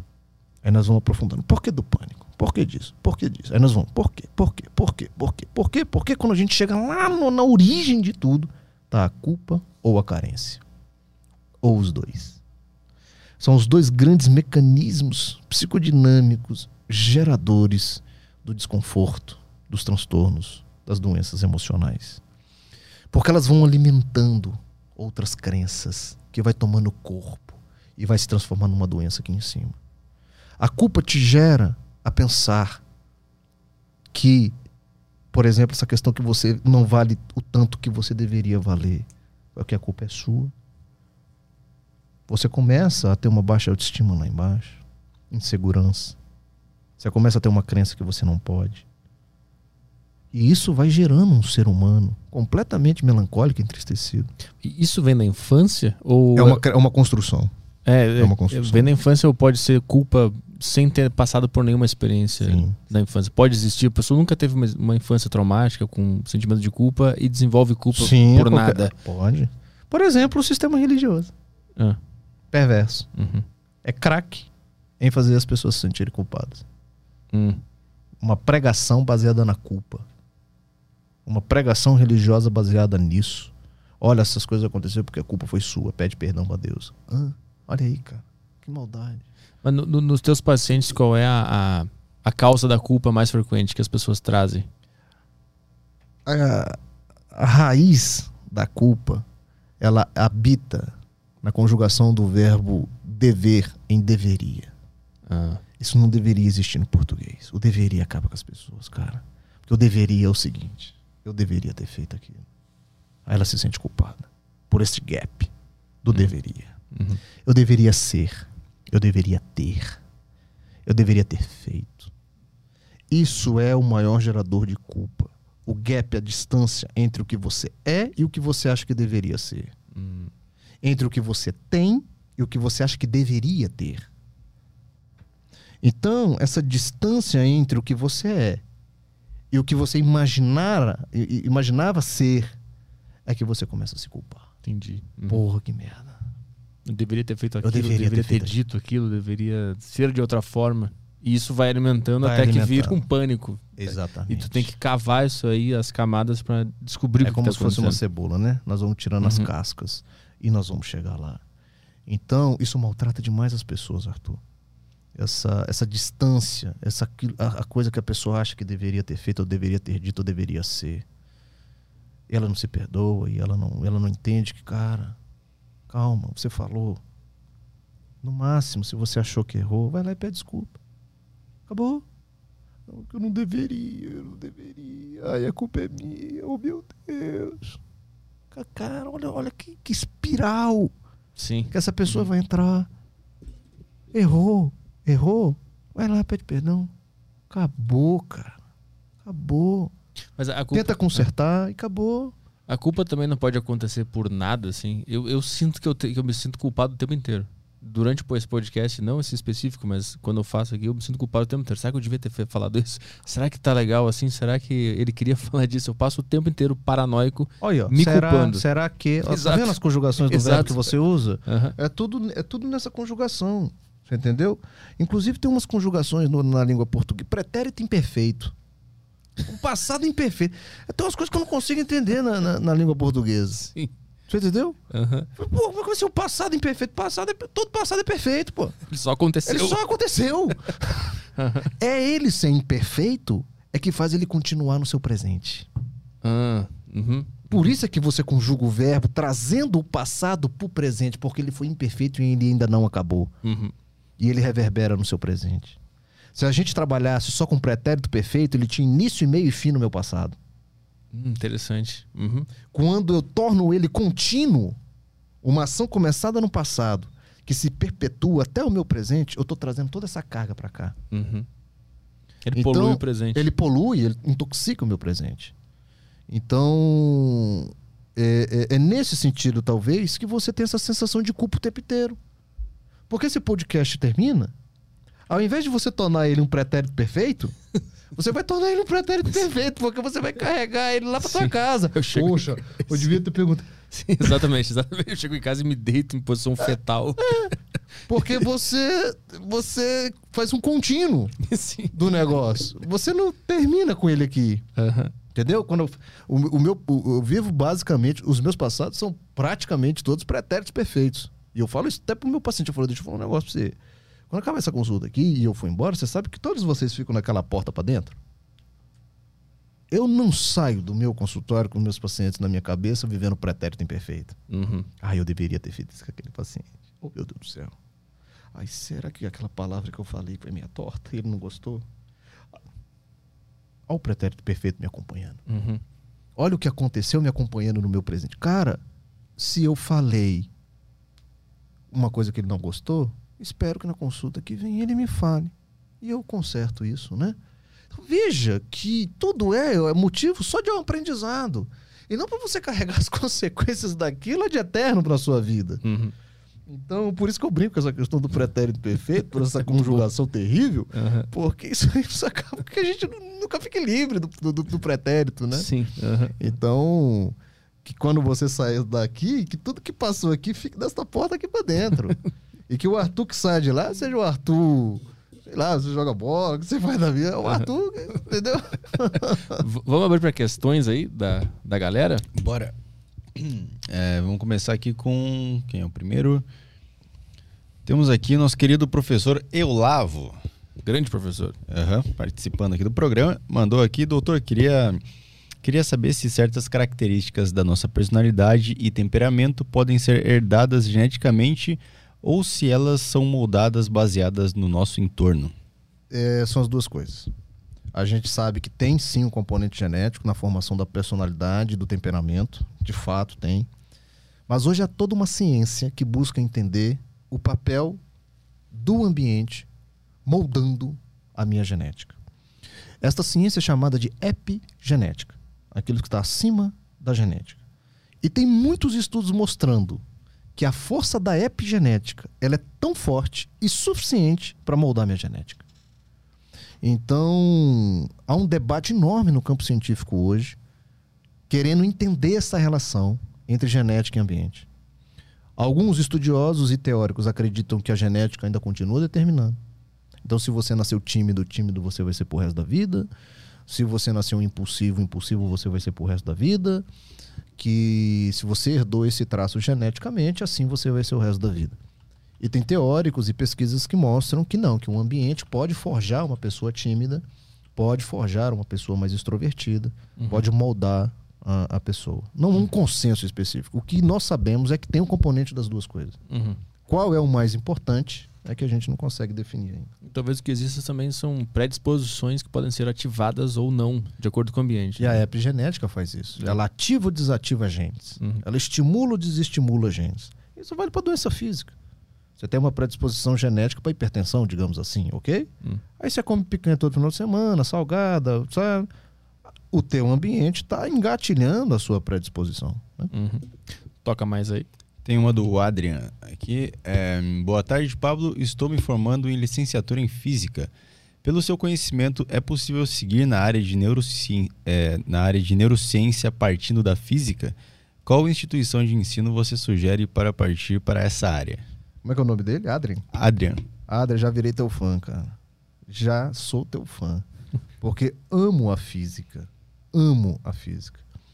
Primeiro capítulo do meu livro, eu utilizo uma lei da física para explicar um comportamento humano. E se a gente entendesse de física, eu, eu uso muito a física para falar de comportamento humano. Então, você não tenha dúvida que eu queria estar no banco que você está hoje estudando física, porque eu saberia que ia agregar muito ao meu conhecimento. Então, é uma área que precisa muito de você. André, e você vai ter um mundo aberto aos seus pés, às suas mãos, para acrescentar isso que você quer fazer. Unir física com a neurociência. A USP tem uma cadeira lá, se não me engano, no mestrado, no doutorado, que une essas duas, essas duas áreas de formação. Então, parabéns, cara. Sensacional. Sensacional. Mas além, além da, da resistência. Aí, o, o que é física. É, o, o, que é mais que dá para se pegar da física para o comportamento humano? É, esses dias eu estava falando eu acho que era da lei da termodinâmica, a lei da entropia. Cara, praticamente todas as leis, até a gravidade, cara. Que se você se você soltar, você cai. Solta a sua mente para você ver, vai cair. Tudo, tudo é físico. O seu elétron, se ele, porque você é um conjunto de moléculas. E se uma lei da física serve para esse elétron que está aqui, por que não vai servir para esse que forma aqui o meu cérebro? Uhum. É a mesma lei, é o mesmo elétron a lei que rege isso aqui, rege isso aqui. Então, quando eu passo a entender a lei da física, do físico, e eu sou físico, cara, eu tô sabendo como é que eu funciono. O meu cérebro é físico. As minhas emoções são físicas. O meu sistema de crença é físico. Porque são, um pensamento é formado por um conjunto de elétrons. Se o elétron segue essa lei, vai seguir essa lei aqui também. Então, quando a gente estuda é, é, essas leis da física, todas são aplicadas ao comportamento humano. É por isso que eu queria fazer física. Porque desde o primeiro dia da faculdade, tudo que eu ia ouvir lá, eu ia estar tá fazendo essa interação com o conhecimento do comportamento humano. Eu já ia estar tá fazendo esse link direto. Uhum. Automaticamente. Automaticamente. Professor, isso que tu falou serve para isso aqui. Ele ia olhar para mim e falou assim: É, professor, presta atenção. Toca mais aí. Tem um áudio aqui do Jean, vai tocar nos fones. Vamos lá. Fala galera do Aderiva, fala doutor. Tem mais ou menos um ano e meio, dois, que eu descobri que eu tenho TDAH. E isso me atrapalhou durante toda a minha vida. Desde pequeno, tinha extrema dificuldade de terminar uma tarefa, terminar independente de ser lazer, algo que eu escolhi, ou então algo na época da escola, do ensino médio, e até mesmo no serviço, me atrapalhou bastante durante minha vida, na, na área profissional. Minha questão é se existe algo além de da, do medicamento que eu optei por não usar por, por causa dos efeitos colaterais, mas se existe algo além do TCC, que falam bastante, que possa ajudar nessa, nessa condição. Tem, tem alguns estudos, além, você falou muito bem, eu acho que já até te indicaram, né, o TC, a TCC. É, tem uma técnica de meditação, você já deve ter ouvido falar também, chamada mindfulness, que é de atenção plena. Uhum. Ajuda bastante. Agora, eu não sei, meu amigo, se com todas essas ferramentas, até o padrão dietético também, é, existe um padrão dietético que melhora muito a capacidade de atenção, concentração e memória. Uma dieta menos inflamatória e menos oxidativa. Também já tem alguns estudos, inclusive tem um estudo que está no meu outro livro, o A Fórmula, que fizeram com crianças com TDAH e tiraram o glúten da refeição dessas crianças. Cara, melhorou 30, 40, 50% a capacidade cognitiva delas. E eu estou falando aqui que o TDAH é causado pelo glúten? Não. Eu só estou falando que o glúten, por ser uma proteína inflamatória, piora o TDAH. E talvez tirando aquilo que piora, você consegue viver bem, sem a necessidade do medicamento. Então, se você tirar os componentes pioradores do problema, quem sabe, se você deixar ele puro, você não consiga viver bem sem a necessidade do medicamento. Mas eu queria falar também uma coisa para você. Se houver a necessidade do medicamento, não tenha medo. Não tem problema nenhum. Porque você tem um diagnóstico. E você tem o comprometimento da doença na sua vida. Então, muito legal você tentar o controle dela por meios não medicamentosos. Então você vai fazer a TCC, você vai fazer um curso de mindfulness, você vai mexer na sua dieta, cara, você vai virar um atleta. Porque o atleta aumenta a mitocôndria, a, a, a, a atividade física aumenta a mitocôndria, aumenta a BDNI. Cara, é sensacional pro teu cérebro. Deu certo, ótimo, maravilha, parabéns, vamos embora. Mas ainda continua com a manifestação do TDAH. Ainda com, não, não, não se esquive, não tem esse preconceito. Aí é que entra a indicação correta de um medicamento psiquiátrico. Toca mais uma aí? Tem o próximo aqui, áudio do JP. Vamos lá. Boa tarde, doutor, tudo bem? É, a minha pergunta é como, como é que é a dinâmica né, de um acompanhamento psiquiátrico? Porque, assim, eu já tive a experiência de ir consultar um psiquiatra e uma coisa que eu percebo que é comum em, com muitas pessoas também é que esse acompanhamento ele não, não é feito, né? Eu acho que alguns profissionais talvez deixam a desejar apenas prescrevem um remédio para a pessoa, né? E assim, eu queria saber como seria né, um atendimento psiquiátrico ideal, porque eu acho que muitas pessoas acabam prejudicadas e acabam criando esse, essa resistência né, ao tratamento, porque muitas vezes elas não são bem atendidas, né? Elas acham que só vão receber um remédio ali, alguma coisa nesse sentido, e fica complicado, né, fazer esse acompanhamento sem essa essa atenção né, do doutor. Então, queria saber isso mesmo. É, agradecer pelo programa também, está bem instrutivo. E é isso. Eu até tenho um exemplo, só para complementar a pergunta dele. Ano passado eu procurei uma, uma, psiquiatra. Ela conversou comigo uns 20 minutos e me deu um monte de caixinha de remédio e, e receita. É o que eu falei aqui no início: em 5 minutos o cara te dá um diagnóstico e um remédio. Então, JP, é, eu, eu, eu compartilho contigo essa sua questão. Faço a meia-culpa da área da psiquiatria. E talvez o JP, o problema seja na formação do, do nosso médico, do nosso psiquiatra. Por que, que eu digo isso? Eu fiz três anos de psiquiatria. Só aprendi a dar remédio. Então não é nem que o médico é maldoso ou ele está ali só para isso. É porque ele só sabe isso. Então ele passa a ser um, um, profissional míope, um profissional que enxerga muito pouco, um profissional que enxerga muito curto. E talvez a única ferramenta que ele tenha para te ajudar seja só o remédio. Então, para vocês terem uma ideia, a gente, eu deixei de ir nos congressos de psiquiatria, os últimos que eu fui, cara. A gente passa quatro dias no congresso. Palestra de manhã à tarde. Inúmeras, centenas de palestras. Eu pergunto para você, Arthur quatro dias falando de saúde mental.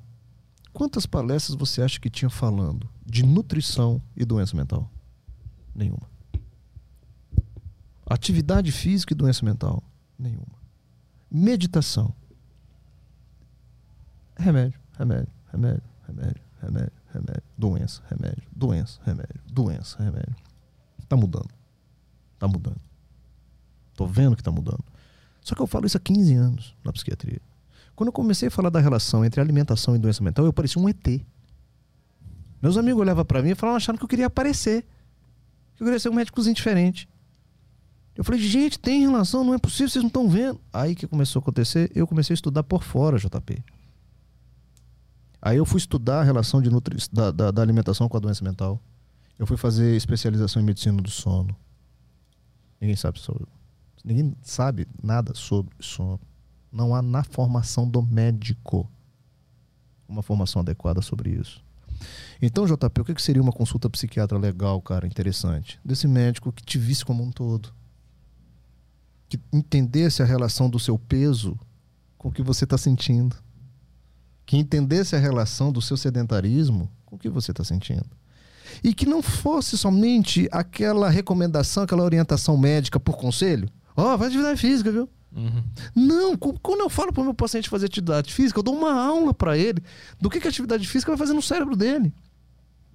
Quando eu falo para ele fazer atividade física, eu estou falando como prescrição médica do meu tratamento e não como conselho. Hum. Quando eu tô falando para ele vir na minha próxima consulta com 2 quilos a menos, eu tô falando tratamento. Eu não tô dando uma orientação e uma sugestão para ele. Porque eu sei que 2 quilos a menos, 2 quilos a menos de gordura, é 2 quilos a menos de tecido inflamatório. O cérebro agradece.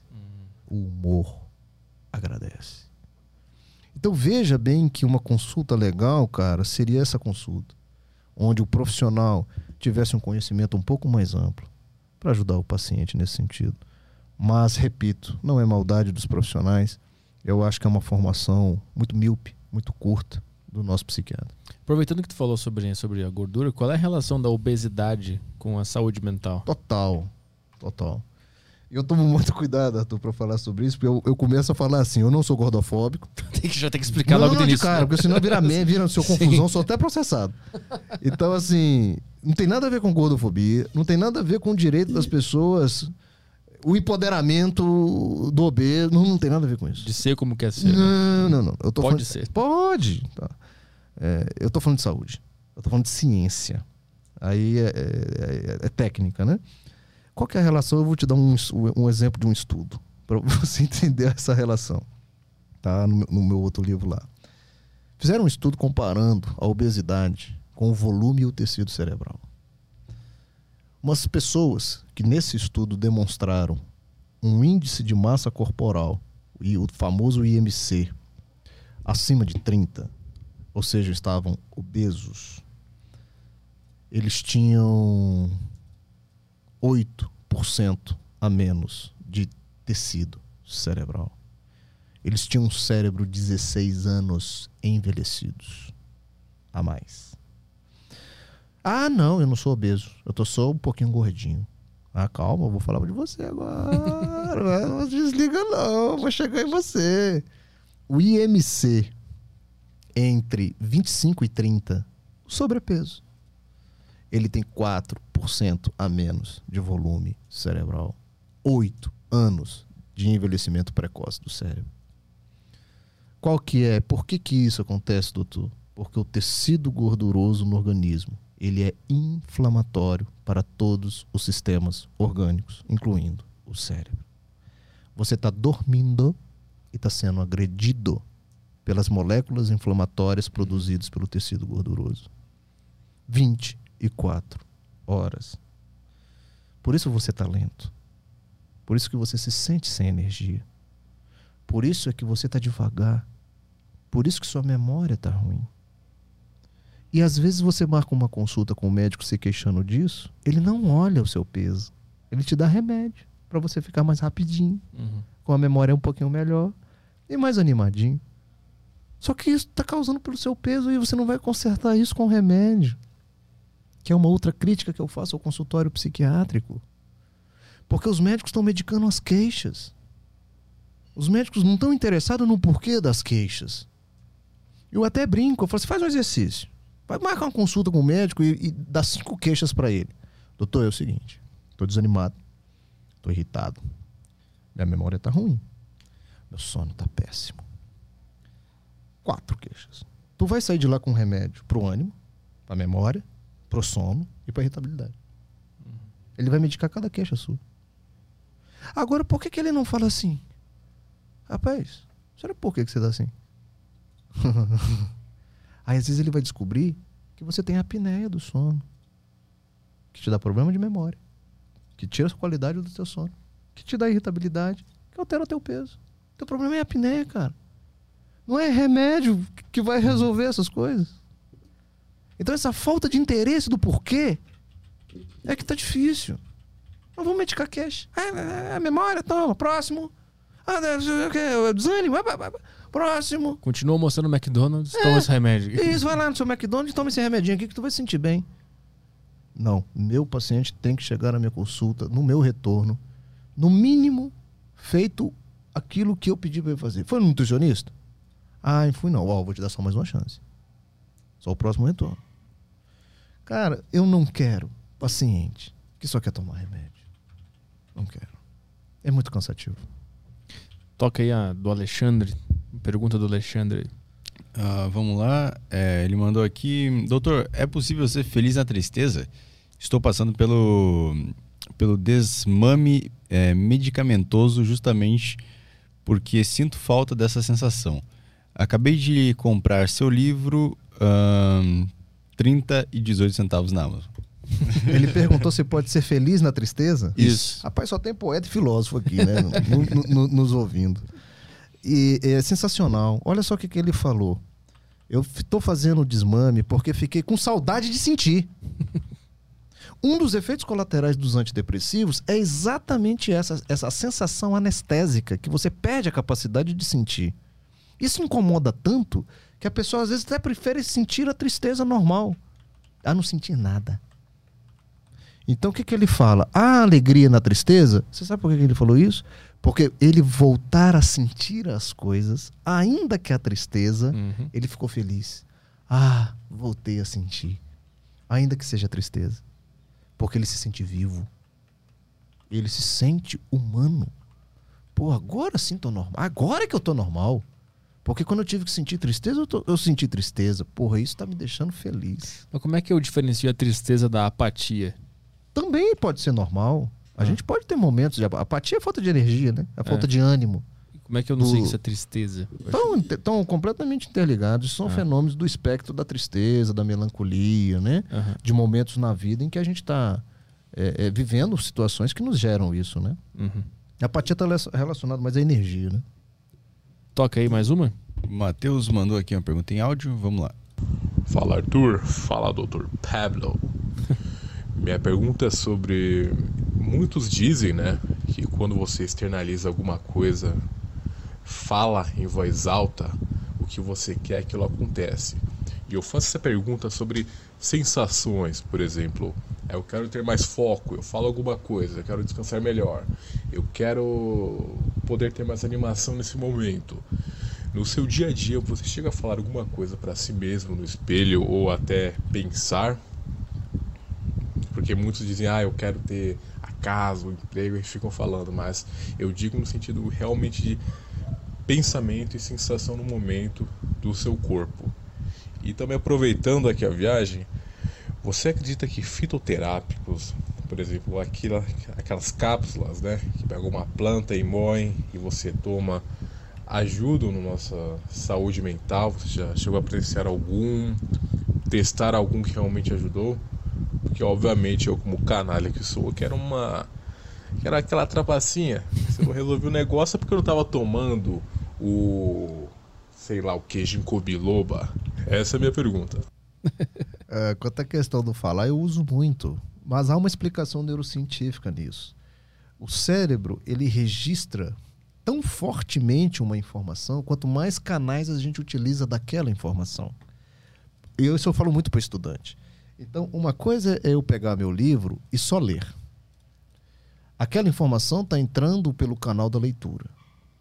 Quando eu leio falando em voz alta, a mesma informação está entrando por dois canais: o da minha leitura e da minha audição. Quando eu pego aquele conteúdo, leio, falo, te ensinando, eu estou utilizando três canais de informação. E esses canais são vias diferentes no cérebro. Por isso é que aquela informação se torna mais fácil de ser consolidada. Porque a mesma informação andou por vários caminhos ao mesmo tempo. E ela se consolida de uma forma mais fácil. Então, quando eu falo comigo mesmo, eu estou utilizando vários canais para a informação que eu quero. Ainda que seja para acreditar na informação. Uhum. Hoje vai dar certo. Diferente do seu pensar. Hum. Causa um, tem um poder diferente. Uhum. De uma convicção maior. E outra coisa eu vou falar assim: Arthur, hoje vai dar certo. Eu usei três canais. Uhum. Olha que interessante. Mas assim, eu tenho como amenizar a depressão, talvez, é, pensando positivo. Isso é um problema muito sério porque o cara não consegue. E quando você fala para ele, Cara, você pode amenizar isso pensando positivamente. Meu amigo, você vai trazer uma tonelada de peso nos ombros dele que ele não vai Hum. conseguir. Então não é o caminho. A gente costuma dizer que a melhora da depressão ela, ela começa de dentro para fora. Vai acontecendo naturalmente com o tratamento. E não por uma pressão que tem que pensar. Uhum, uhum. Entendeu a diferença? Sim. Ele vai se ver ao longo dos dias pensando melhor. Sem o esforço. Uhum. Entendeu? Toca mais uma aí. Vamos lá, tem aqui. ah, foi o Matheus, agora o Davi mandou. Doutor Pablo, você tem alguma dica para lidar com a procrastinação? Sim, a gente falou aqui, é Matheus, né? O Davi. Davi. É, através de micrometas e micropassos, tá? Então você vai pegar o seu dia, você vai agendar o seu dia em forma de caixinhas, é, faculdade que você faz, estudar português, aí você vai botar lá o que você tem que estudar, você tem que trabalhar, você vai falar o que você vai ter que fazer no trabalho, você vai abrir caixinhas da sua vida, das suas tarefas, daquilo que você faz ao longo do dia. Cada meta, cada tarefa dessa, você vai escrutinar, você vai fatiar em micrometas, dia a dia. E você vai ticando. Pô, hoje eu cumpri isso, hoje eu cumpri aquilo, hoje eu cumpri aquilo. Tu vai fechando as caixinhas. Abre a caixinha. Faltou alguma coisa ali pra você ticar? Tica. E olha que interessante. Eu faço uma- umas micrometas tão safada que é assim. Mandar mensagem pro Arthur. Eu escrevo, é meta minha. E aí eu vou lá. Arthur, beleza? Bom dia aí, vamos almoçar. Cara, tiquei, meta ticada. Tudo, tudo que eu preciso fazer vira metinha. Hum, ma- Mas isso não pode sobrecarregar e tudo acaba virando uma meta, um objetivo e ter o efeito contrário? Não pode... Não, não. Aí é, é por isso que é dia a dia isso. Aham. Pra você, você não, se você encher o seu dia de um monte de coisa pra fazer, você não vai conseguir fazer nenhuma. Você lembra daquilo que eu falei de, de, de anotar a prioridade no dia anterior? aham. É pra você estabelecer o que você vai fazendo. Uhum. Ah, não. Eu tenho que almoçar com o Arthur, eu tenho que almoçar com o Caio, eu tenho que almoçar com a Luta. Com...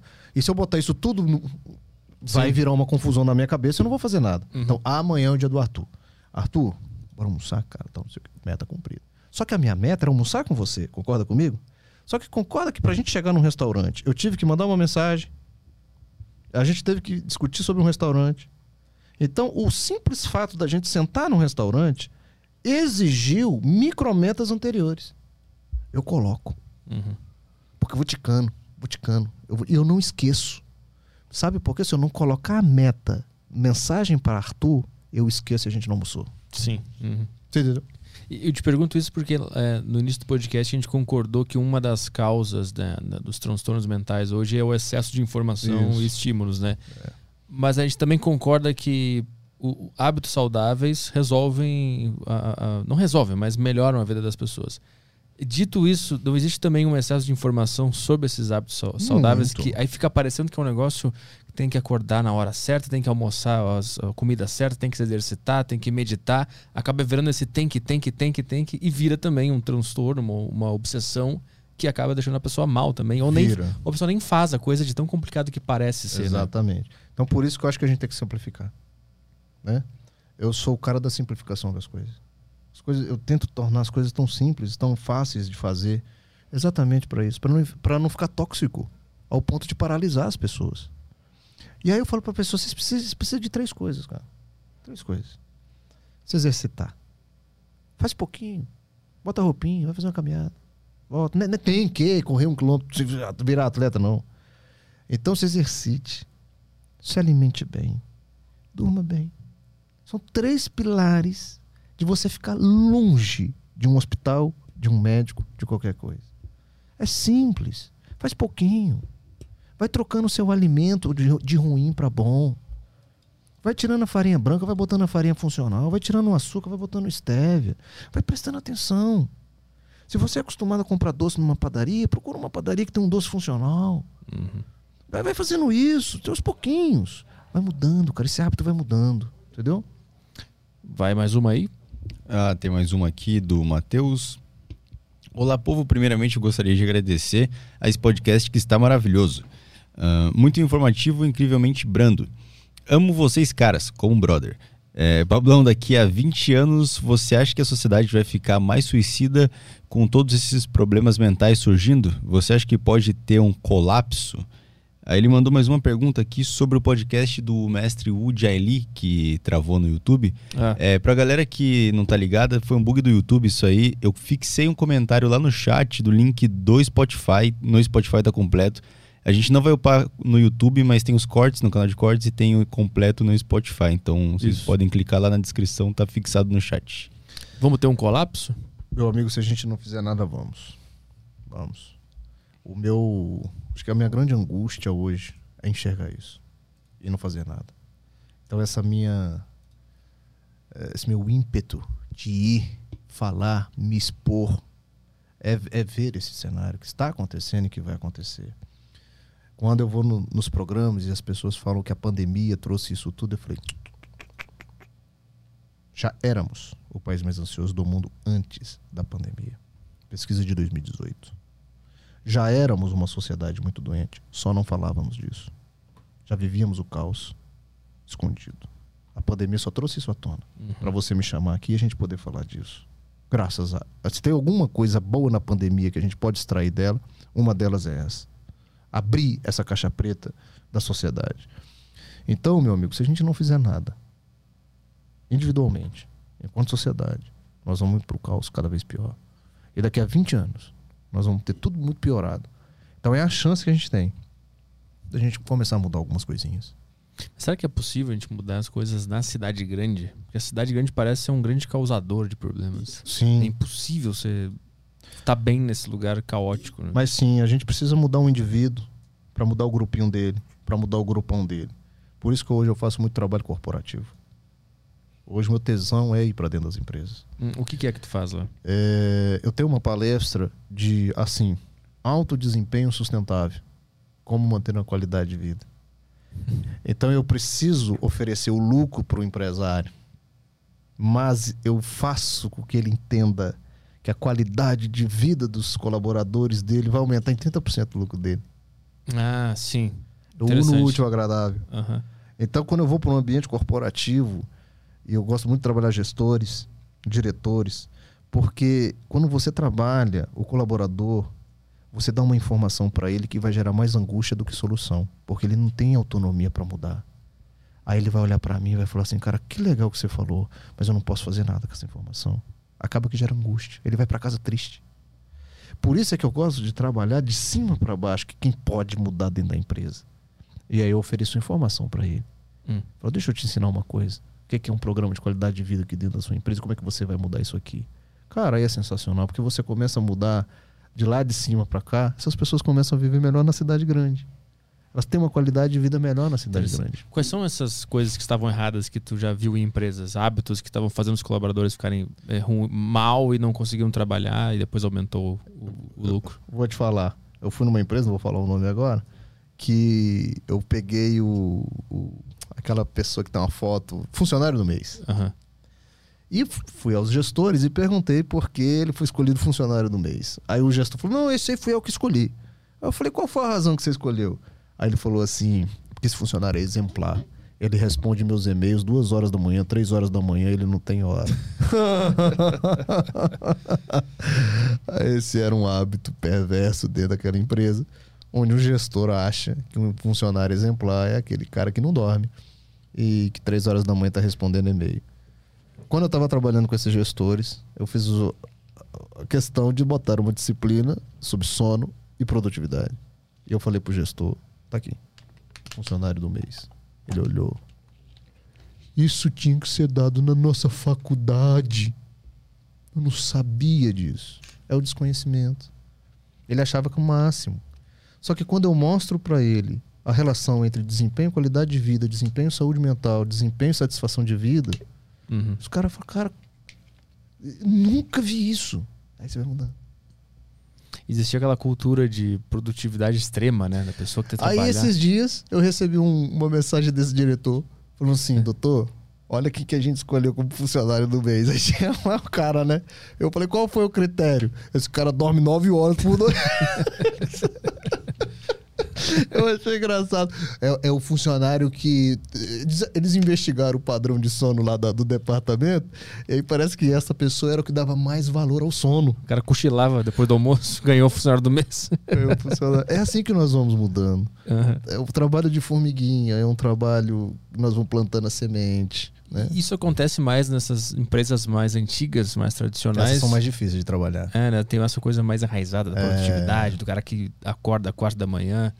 Nas, de, nas de jovens, tu trabalha também em empresas jovens? Trabalho, adoro, adoro, porque o, o- o- ah, você fala isso, mas às vezes o jovem também ele tem um sistema de crença dele muito formatado Sim. e às vezes fica difícil você ensinar algo diferente para ele. Então, mas a primeira coisa que eu faço quando eu entro numa empresa é esse retrato. Como é que é, que é o, esquema de vocês? Tem chefe, não tem? Tem diretor? Como é que é? Aí vocês me dão um organograma. Né? Como é que é o funcionamento? Como é que é a hierarquia? Como é que funciona? Horário de trabalho? Tem ponto? Não tem? Para eu entender a dinâmica daquele corpo. Uma empresa é um corpo vivo, é um corpo dinâmico. Eu tô para fazer um trabalho no Sebrae do Pará.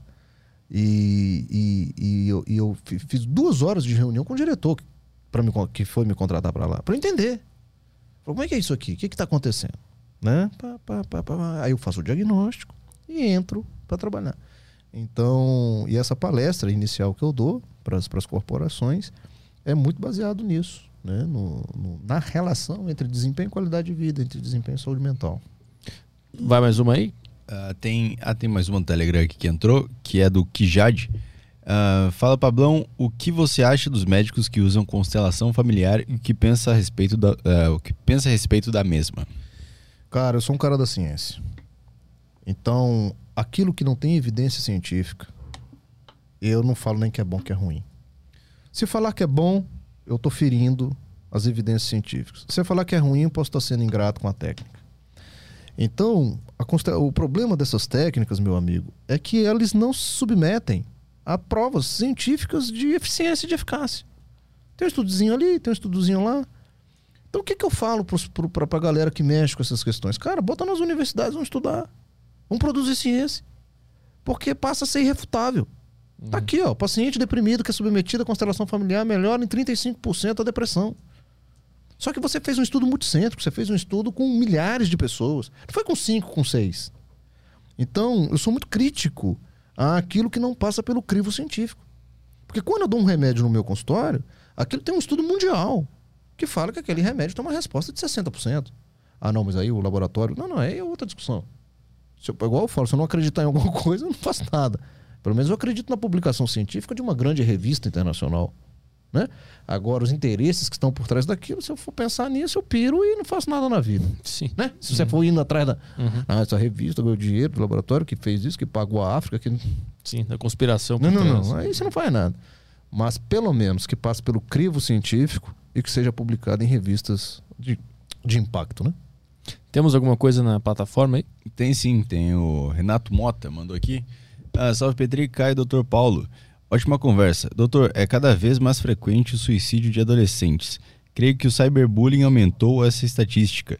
Como diferenciar a melancolia, que é comum nessa fase da vida, com algo que precisa ser assistência de um profissional? Ah, perfeito, cara, você falou tudo. O suicídio nessa faixa etária dos adolescentes é uma preocupação mundial. É a faixa etária que mais cresce o número de suicídios. É a segunda maior causa de morte nessa faixa etária. Só perde para acidentes. Então, é muito preocupante. De novo, parabenizo vocês, porque falar de suicídio é um mito acreditar que provoca suicídio nas pessoas. Precisamos falar. Traz alívio traz consciência, traz informação sobre o problema. Então, o, o, suicídio nessa faixa etária é preocupante e com certeza tem relação com tudo isso que os adolescentes estão vivendo. E o cyberbullying passa a ser um fator de risco, com certeza, para o suicídio nessa faixa etária. Uhum. Todos os dias estamos vendo notícias de adolescentes que se matam porque foi vítima de cyberbullying. Né?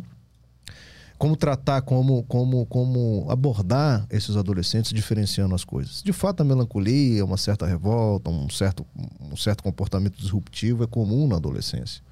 Então, meu amigo, qual que é o grande segredo aqui? A funcionalidade. O seu filho, a sua filha, o seu irmão, o seu adolescente que você está falando, está bem, está continuando na escola. as suas notas, o seu desempenho, está funcionando. E está com aquela tristeza típica do adolescente, ok. Começou a perceber alteração na função, na produtividade, no desempenho, pode ser já a manifestação dessa transição da melancolia para uma depressão. Fique sempre de olho nessa variável chamada desempenho. A doença mental afeta desempenho. Ele perde dia de aula, a nota cai, as relações sociais começam a mudar. Era um cara que gostava tanto do amiguinho fulano, já não quer mais ir pro amiguinho fulano, já não tem vê mais graça. Ah, não, mãe. Ah, hoje não vou lá no futebol não, porque eu perdi a graça naquilo. Opa. Um dia, dois dias, tudo bem. Tem uma semana que ele não vai jogar a bolinha dele, que ele gosta tanto. Já é um, pode ser um sinal. Toca mais aí. Uh, vamos lá, tem mais uma aqui do Robert Van. Uh, a conversa de vocês exemplifica muito bem algo que aconteceu comigo. Em uma consulta de 15 minutos, uma psiquiatra da minha cidade me, me foi. Não, uma, da minha cidade foi me passando um antidepressivo. Uh, poucas perguntas, poucas palavras e foi me passando o remédio. Agora tenho receio de outro profissional ruim. O que fazer? É isso que eu falei. Isso é um problema de formação médica. Então, o diagnóstico psiquiátrico, quando ele é clássico, ele não é tão difícil de fazer por um profissional experiente. Então, é possível você fazer um diagnóstico, assim, quando é clássico, quando é, aquela, quando é aquele caso que ninguém tem dúvida. Os sintomas são característicos, são típicos. Até a gente costuma dizer que nem precisava de médico para fazer. O vizinho sabe que está doente. Sim, 5 minutos, com 10 minutos, com 15 minutos, você dá um diagnóstico. O caso é clássico. Mas a questão é que a consulta não pode parar aí. É aquilo que a gente estava falando de entender essa pessoa como um todo. Então, dizer que um médico errou, te dar um diagnóstico em 15 minutos e um tratamento, eu não posso afirmar. Talvez ele acertou. Mas ele foi pouco. Ele foi muito pouco. Ele poderia ser muito mais. Entendeu? Então, de fato, pode ser acertado um diagnóstico em 15 minutos na psiquiatria. Pela experiência do médico, pela vivência dele, pela facilidade dele e às vezes até pela facilidade do que você está sentindo em relação de sinais e sintomas para o diagnóstico. Tá tão claro, cara. Desculpa, você está tá conversando cinco, cinco minutos aqui comigo que você está tendo é síndrome do pânico. Cinco minutos. Eu te dei o diagnóstico. Agora, só isso. Nós vamos parar aqui. E aí, irmão? Tá fazendo? Como é que tá? Porque, qual é o nome desse pânico que você está tendo aí? Vamos fazer uma terapia? Vamos falar de um pouquinho de terapia? Como é que tá o teu estilo de vida? Sabia que o teu pânico pode ser em decorrência disso? Você está dormindo mal. Seu cortisol está lá em cima, cara. Cortisol é inflamatório, cortisol é ansiogênico. Talvez o que falte é isso. Tem mais alguma coisa na plataforma? Não, acabou. Tem no YouTube algumas coisas, né? Sim, tem uma aqui é, do Cristiano. Uh, qual a relação do sexo com a saúde mental? Hum. Total. Tanto a falta quanto o excesso, quanto tudo, tudo interfere. O sexo libido é uma das principais variáveis de qualidade de saúde mental. Libido sono são duas funções vegetativas que expressam uma boa ou uma má qualidade de saúde mental. Porque são energias, são coisas que dependem de energia. Então a libido e o sexo é uma função que expressa a saúde mental da pessoa. Quando um paciente começa a melhorar no nosso consultório, ele fala assim: doutor, minha libido melhorou, ou a minha atividade sexual melhorou. O que, que ele está querendo dizer para mim? Que a saúde mental dele está melhorando. Uhum. Olha que interessante. Então, é sim um fator que reflete a saúde mental. Mas o sexo também não pode virar um, um, um canal de, des, de despejo de um problema mental. A pessoa ele acaba viciando, esse impulso vira uma mania. Compulsão, né? assim. né? É. Aí, são, aí virou problema. Assim como a compulsão por comer, a compulsão por comprar, a compulsão por mentir e a compulsão por sexo. Aí é quando o objeto, e aí nós estamos falando do sexo, é o problema, o diagnóstico da compulsão. Por exemplo, bipolar, né? Você falou que ontem veio um colega aqui falar de bipolar. É muito comum os pacientes na mania, lá em cima, aumentarem a atividade sexual e a sua libido. Mas aí é de novo o sexo como um problema uhum. né? da doença em si. Então, por isso que os, os gregos falavam que o, a virtude está no meio, né? Uhum. nem lá, nem cá.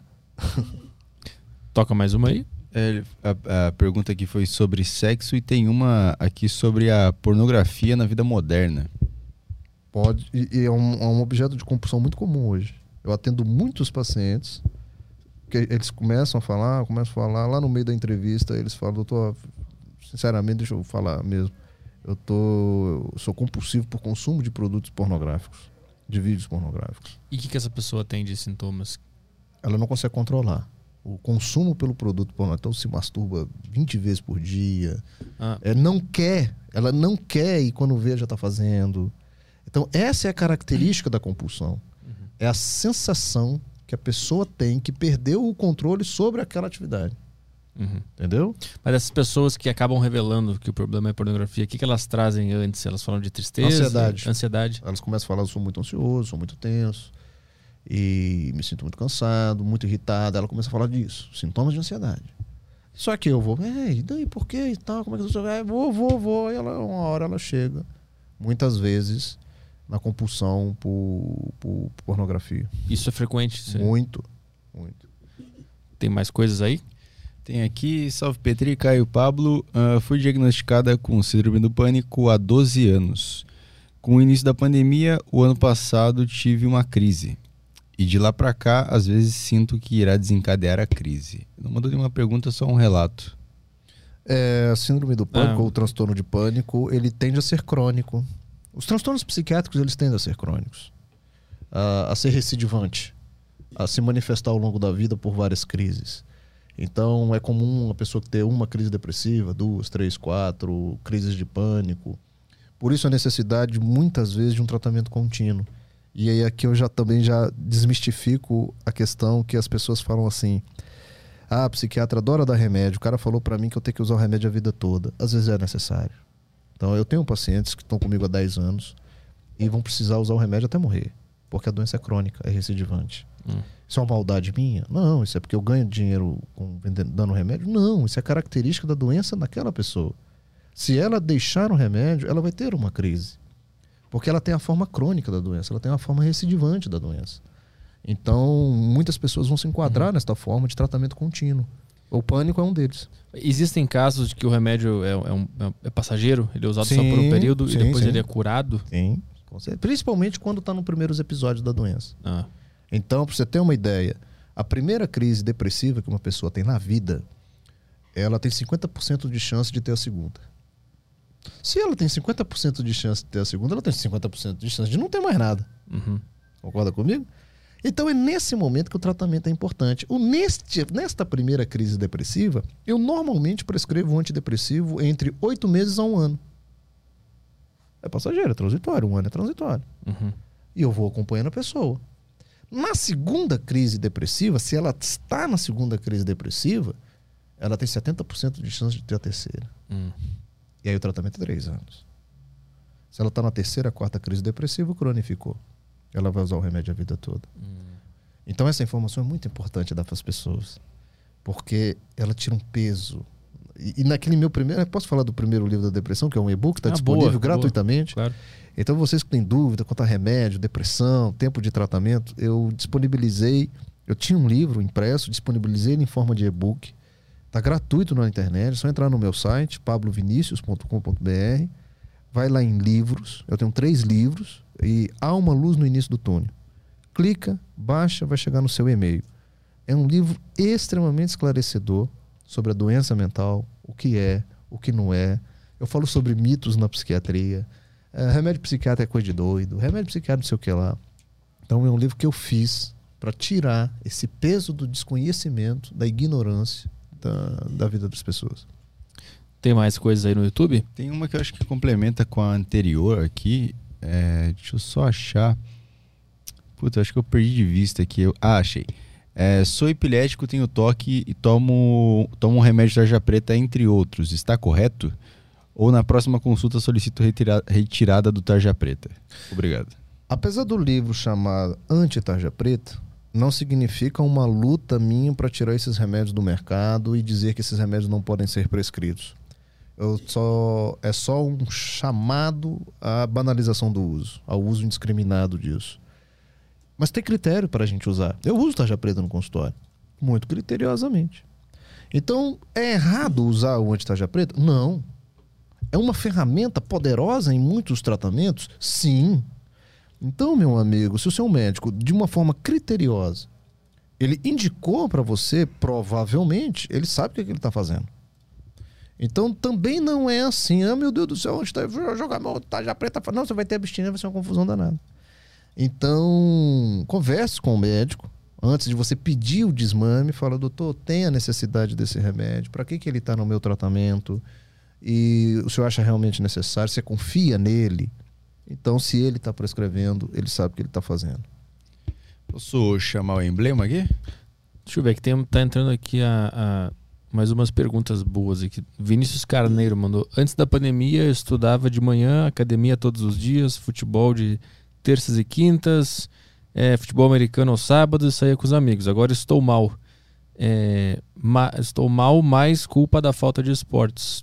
É, ele escreveu meio mal aqui, mas o que, que ele quer saber? Mais culpa da falta de esportes, rotina ou social? Ah, ele quer saber a culpa é do quê? É mais da falta de esportes ou da falta de, de contato social? É esporte barra rotina ou social? A pandemia ela trouxe isso, meu amigo. Ela, quando ela tirou a nossa rotina, ela bagunçou tudo. A pandemia me deu 20 quilos, cara. Ela me deu 20 quilos. E eu entendo o que ele está falando. Isso aconteceu com a vida de todo mundo. Porque quando ela nos colocou dentro de casa e tirou tudo da gente, a nossa rotina normal, ela alterou todo o nosso ciclo de dia e de noite. Quando a nossa rotina se altera, há toda uma confusão biológica e psicológica, porque a gente perde os referenciais externos que a gente tinha. Existe um sincronismo entre a atividade externa que eu estou fazendo com o meu relógio biológico interno. O meu corpo, querendo ou não, só de saber que a, o meu futebol é às 9 horas da manhã, às 8 ele já começa a se preparar para aquilo. Uhum. Há um sincronismo perfeito entre o que está acontecendo do lado de fora e os meus relógios internos. Quando da noite para o dia se tirou o futebol, o meu relógio biológico nos primeiros dias se preparava para o futebol, mas não tinha o futebol. E ele falava: opa, o que está acontecendo? Entra num curto circuito esse, esse, esses nossos relógios biológicos. Vem ansiedade, vem angústia, a gente se sente confuso aumentou o apetite, a gente engordou. A confusão foi feita. Porque perdemos os sincronizadores externos. Te dou um exemplo. Quando você acorda, sabia que 40, 50% das atividades iniciais da manhã são todas feitas no automatismo? Porque o seu cérebro já sabe tudo que você tem que fazer. E isso tem uma razão de ser. Chama economia energética. Porque você tem um dia inteiro para viver. Uhum. Então, aquilo que o seu cérebro pode fazer para poupar a sua energia, ele vai fazer.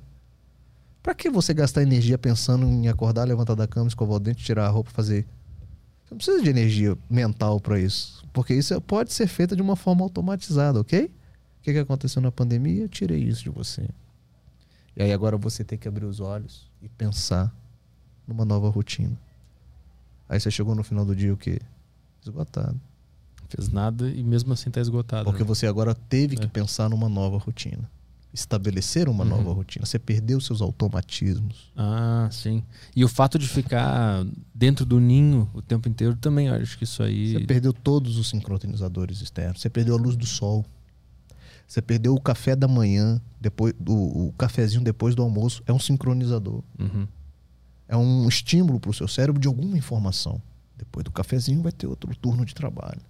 Então, seu cérebro sabe que aquele cafezinho é a parada, é a senha para uma nova, um novo turno. Cadê o cafezinho? Cadê aquele papo com o amigo? Uhum. Cadê, cadê, cadê? Ele ficou, cadê, cadê, cadê? Uhum. É muito difícil criar uma rotina em casa, né? Exatamente. E isso foi extremamente adoecedor. Adoecemos muito. Tem mais uma aqui da Tatiane Brauer. É, boa tarde, pessoal. Tenho uma dúvida. Sempre que posso, estou escutando podcasts. É, quando cozinho, tomo banho, dirigindo e até fazendo compras. Essa é uma forma de aumentar as conexões neurais ou não? Sim, se você fizer isso de uma forma não tóxica, se não for uma forma excessiva para congestionar o seu cérebro, aí é tóxico, aí é, é, é, é vai fazer mais mal do que bem. Agora, se você usa o podcast para o seu crescimento pessoal, no tempo de você ouvir ali aquele podcast, que é, é fantástico, né? Você está podendo lavar uma louça, que é uma atividade manual, uhum. junto com uma atividade mental. Então, você está num trânsito, o carro está parado. Então, você está ali ouvindo alguma coisa que está te edificando, que está trazendo uma informação bacana para você. Ou não, você tirou um tempo para ouvir o podcast do Arthur. Tô lá, tô ouvindo, tô, eu gostei desse cara, eu quero ouvir esse cara. Então, é sensacional. Então, as coisas em si não são o problema. As coisas é como eu vivo, como eu convivo com aquela coisa. Até porque ah, na- durante a história inteira da humanidade o pessoal ouve rádio em todos os lugares, né? Sim. As pessoas ouvem rádio desde quando o rádio foi inventado, né? É. Isso é um Podcast é um rádio, né? é, Moderno. é a mesma coisa que o pessoal fazia antigamente com o rádio ligado, né? É, totalmente. Então é, é legal, é bem legal. Eu faço isso até, eu escuto rádio até hoje, né? É. É, toca aí, deixa eu ver. Perguntas aqui, doutor, tem uma pessoa próxima com depressão se definhando. Ela toma remédios de forma mecânica e não quer fazer atividades físicas, ter vida social, etc. Como posso ajudar? É difícil. A- a- esse parente, este amigo, esta pessoa em volta do paciente depressivo fica muito angustiado. Porque ele não vê essa falta, essa falta de vitalidade, de vontade do depressivo. Isso incomoda demais. Isso gera uma angústia terrível de quem está vendo isso. Dá uma impressão que a pessoa não quer melhorar. E não é. E não é. Então, ela, ela só não consegue sair da cama e iniciar a sua transformação. Então, o que se faz nesses casos é revisão de tratamento, revisão de tratamento medicamentoso, associação de medicamentos, ver se ela consegue fazer já uma terapia para atuar nas causas. Por que, que essa pessoa está deprimida? O que está acontecendo? Onde a gente pode ajudar? Aí. Então veja que o tratamento é integrativo. É importante potencializar o remédio nesse tratamento para dar um mínimo de energia para ela. Porque, de fato, às vezes a paciente, Arthur, está tão depressivo que não consegue ir no psicólogo. Não vê sentido, né? Então, esse primeiro momento medicamentoso, muitas vezes ele é necessário mesmo. Pum, dá aquele pump, dá aquele... Ah, ai, doutor, pelo amor de Deus, consegui sair da cama um dia. Ah, então vamos, vamos tentar agora fazer as coisinhas. Então, muitas vezes, esse primeiro momento é um momento de revisão de medicamento, de potencialização desse tratamento, para ver se ela consegue sair desse fundo do poço que ela está. A Marcela mandou qual a diferença entre TDA e TDAH? Existe uma cura ou tratamento para tal? O TDA, que é, o- é só o déficit de atenção, é um tipo, é um subtipo do grande grupo do déficit de atenção e hiperatividade. Porque o transtorno do déficit de atenção e hiperatividade, ele pode ser só predominantemente desatenção, só hiperatividade ou os dois. Então, quando a gente fala de TDA, a gente está falando das pessoas que têm só o transtorno de déficit da atenção, não são hiperativos. Hum, entendi. Então, é essa basicamente a diferença. Existe cura ou tratamento? A cura é o seguinte: quando você pega 100% das crianças que têm TDAH, é, a grande maioria delas vão ter a cura na fase adulta. O próprio processo de evolução, de maturação cerebral, faz com que elas não, não, não persistam com os sintomas na fase adulta. Nesse sentido, falamos de cura. Mas uma cura biológica, Uhum. uma cura do próprio desenvolvimento, Natural. não uma cura provocada pelo tratamento na fase infantil. Algumas pessoas vão persistir com TDAH na fase adulta. Mas uma coisa importante frisar: não existe TDAH que surge na fase adulta. Hum. Por critério diagnóstico, a doença tem que ter começado na fase infantil. Então, os adultos que persistiram com TDAH na fase adulta têm tratamento. Não falamos em cura. Aí falamos em controle. Foi essa a resposta que eu dei para aquele amigo nosso, que se precisar tratar, trate, sem medo nenhum. Tem uma interessante aqui do Skrilo. É, queria saber qual a visão de um neurocientista sobre a despersonalização barra desrealização. Vejo muito pouco desse assunto na internet. Isso aqui é muito interessante, realmente. Esses fenômenos, eles são dito aqueles fenômenos normais que qualquer ser humano pode experimentar em algum momento. E ele vai se tornar patológico quando dentro de um outro contexto, de outros, junto com outros sintomas.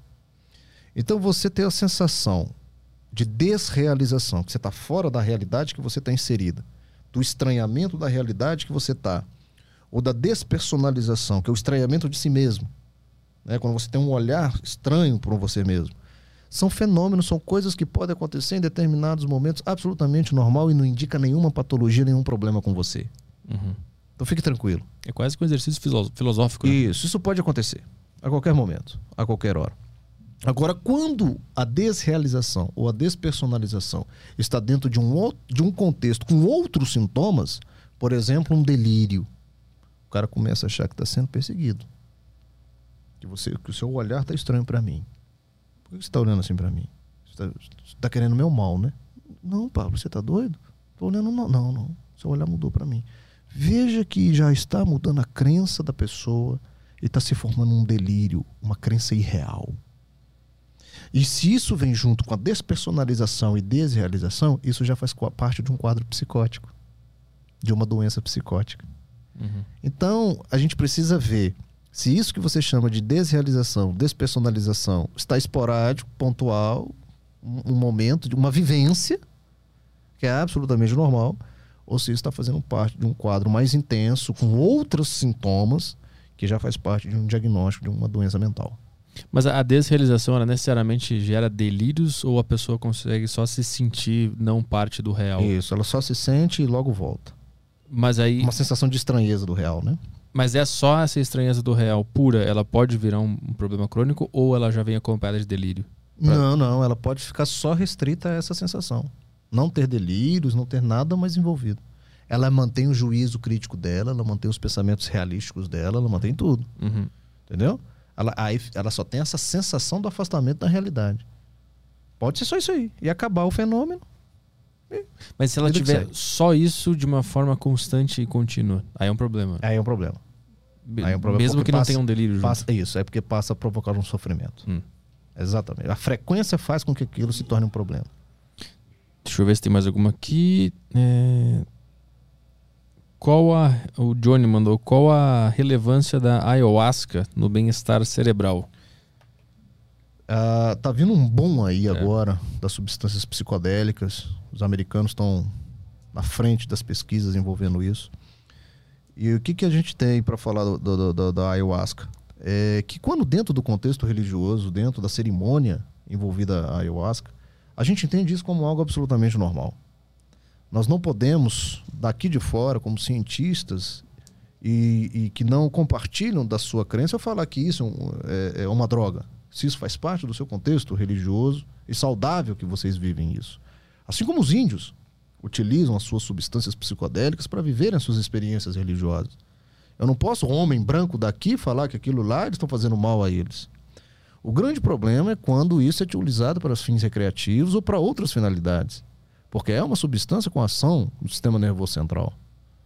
E as pessoas usarem aquilo não como finalidade da sua experiência, da sua vivência religiosa, que faz todo um contexto, ela está sob supervisão de um líder, ela está sob supervisão de um grupo, aquilo faz sentido, né? Ela tem acompanhamento para aquilo tudo, do que você usar isso daí numa noite, numa balada, em qualquer outro lugar, para você curtir um barato. É aquilo que eu falei para você, a gente não sabe onde vai dar. E digo mais, tem muitos pacientes também que até no contexto religioso abriram um quadro psicótico. Porque é uma substância que mexe com o sistema nervoso central. Então, precisa ter muito cuidado com essas coisas. Já recebeu o paciente que foi na ayahuasca e ficou mal sim, depois? Sim, sim. O que, que ele. Dentro do contexto religioso dele. O que, que ele estava sentindo? Ele teve delírios, ele teve sintomas psicóticos. Persistiu. Alucinações e delírios. Assim como atento também pacientes que saem de cultos evangélicos também muito doentes. Mesmo sem tomar nada. De igreja católica. Então veja uhum, que não é uhum, a questão uhum. religiosa em si. Uhum. É a predisposição da pessoa que já entrou naquele contexto religioso e que só foi o gatilho. É, não podemos falar que então foi a religião ou aquele contexto que o adoeceu. Uhum. É só esse casamento que não foi legal entre aquele indivíduo e aquele contexto. Entrou mais alguma coisa na plataforma ou no Telegram? A plataforma não, Telegram tem uma aqui. Um, doutor, quais os mecanismos da fobia social? Por que ela acontece e como resolver? A fobia social é muito sofrida. Pergunta do Rodrigo. É, é o pavor do contato social. É muito limitante. As pessoas perdem muita coisa na vida, muitas oportunidades, porque elas não conseguem manter o contato social. Elas têm um verdadeiro pavor, passam mal de fazer uma apresentação em público, de estar aqui conversando com vocês. Então elas vão se restringindo, se restringindo, se restringindo. E eu costumo falar que elas passam a vida toda pelas beiradas, pelas coxias da vida, pelos bastidores. Porque uhum. elas não conseguem ter o, o holofote é, é, sobre elas. Elas sofrem muito com isso. Então eu, eu, eu acredito no seu sofrimento, meu amigo, e sei que é sofrido. E o tratamento pra, não tem cura, não tem como reverter, falar assim, ó, você nunca mais vai ser fóbico. É, até tem, se você conseguir controlar bem do ponto de vista terapêutico. Então, o tratamento adequado da fobia social envolve medicamentos e psicoterapia. É a melhor forma da gente controlar a ansiedade provocada pelo contato social, que é a fobia social. Hum, mas o remédio ele, ele controla a ansiedade, né? Os sintomas ansiosos Os provocados sintomas, pelo, é, isso, não a fobia a necessariamente. fobia está né? lá, Uhum, lá no cerne. E a gente controla a periferia. uhum. né? Você consegue se expor socialmente porque eu, eu controlei os sintomas que te incomodam no contato social. Uhum. Mas eu dizer que eu tirei essa fobia de dentro de você, não. Mais alguma coisa? Vamos mostrar um emblema. Tem emblema? Tem emblema. Ah, boa. Então vamos pro emblema. O emblema de hoje feito por mim. É mesmo? Aqui, ó. Na ausência do nosso ilustrador, eu fiz um emblema que tá cadastrado lá no site. Só colocar aqui na Uma tela. cápsula de Risotrex. Risotrex. É que a gente tem um, um desenhista que faz o emblema de cada convidado, né? Ah. E ele faz uns desenhos bom pra cacete. Aham. Só que eu não sei quando ele tá foragido da polícia, ele não tá fazendo emblema. Então o Caio fez. Ele, ele assumiu essa, essa função. Eu não conhe... Mas assim, adorei, viu, Caio? Opa, valeu. Super aprovado. Risotrex. Aham. Faltou a garrafinha de uísque do lado. Ah, sim, verdade. Tem que alterar agora a arte. Mas para resgatar Vai. esse emblema, você digita lá no, na aba de resgatar, no flowpodcast.com.br barra resgatar, tá aparecendo na tela para vocês. O código é anti-tarja preta. Aí você garante esse emblema aqui, que eu, eu garanto que ele vai valer muito no mercado de emblemas, É. só por ser o mais diferente de todos. E eu acho que é uma, é uma boa tu ficar fazendo enquanto o, o, o cara não volta. Achei, achei criativo. Vou fazer. Vou... Vai ganhar um aumento, parabéns. Sexta-feira aí, ó, emblema novo, vou fazer. Vai, faz Vou mesmo. fazer os que ele não fez também. Isso, toca a ficha. deixar. flowpodcast.com.br barra resgatar código anti-tarja preta, né? Isso, vai ficar até amanhã às duas e meia da tarde disponível para resgatar. É só ter cadastro no site, não precisa pagar nada. Não precisa pagar nada e o mercado de emblemas está aberto, a galera pode acessar e começar a negociar os emblemas lá. Boa. Então é isso aí, Pablo. Obrigado pela presença. Ô, meu amigo, agradeço. Quer divulgar tuas redes e teu livro que tá à venda também, ó, pra galera ver? Pode divulgar. Ah, tô lá no Instagram, DR Pablo Vinícius, meu site, pablovinicius.com.br. Vai ser um prazer recebê-lo lá. O livro está à venda nas principais livrarias e nos sites da Amazon, dos sites das livrarias também. Isso é uma honra tê-lo como leitor. E é um livro que está fazendo um sucesso legal, porque as pessoas se identificam e está fazendo sentido na vida das pessoas que leem. No teu site ele vem autografado, né? Que eu vi lá. Tem, um, tem lojas que tá vendendo ele autografados. Se não me engano, as americanas estão com ele autografado. Eu acho que no meu site não. Acho que só nos sites das, das livrarias. Ah, boa. mesmo. Então tá.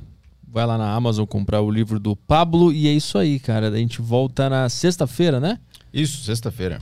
Então, sexta-feira estamos de volta. Valeu, Pablo. Obrigado pela presença. Eu que agradeço novamente a vocês. Um abraço. Boa, é isso aí. Sexta estamos de volta. Boa noite pra todo mundo. E hoje eu não vou pra casa ver o Grêmio ser rebaixado porque não tem jogo. Porque se tivesse, eu iria ver. Empatou ontem, né? Empatou. Te- Tenho esperança, então. Obrigado, Renato.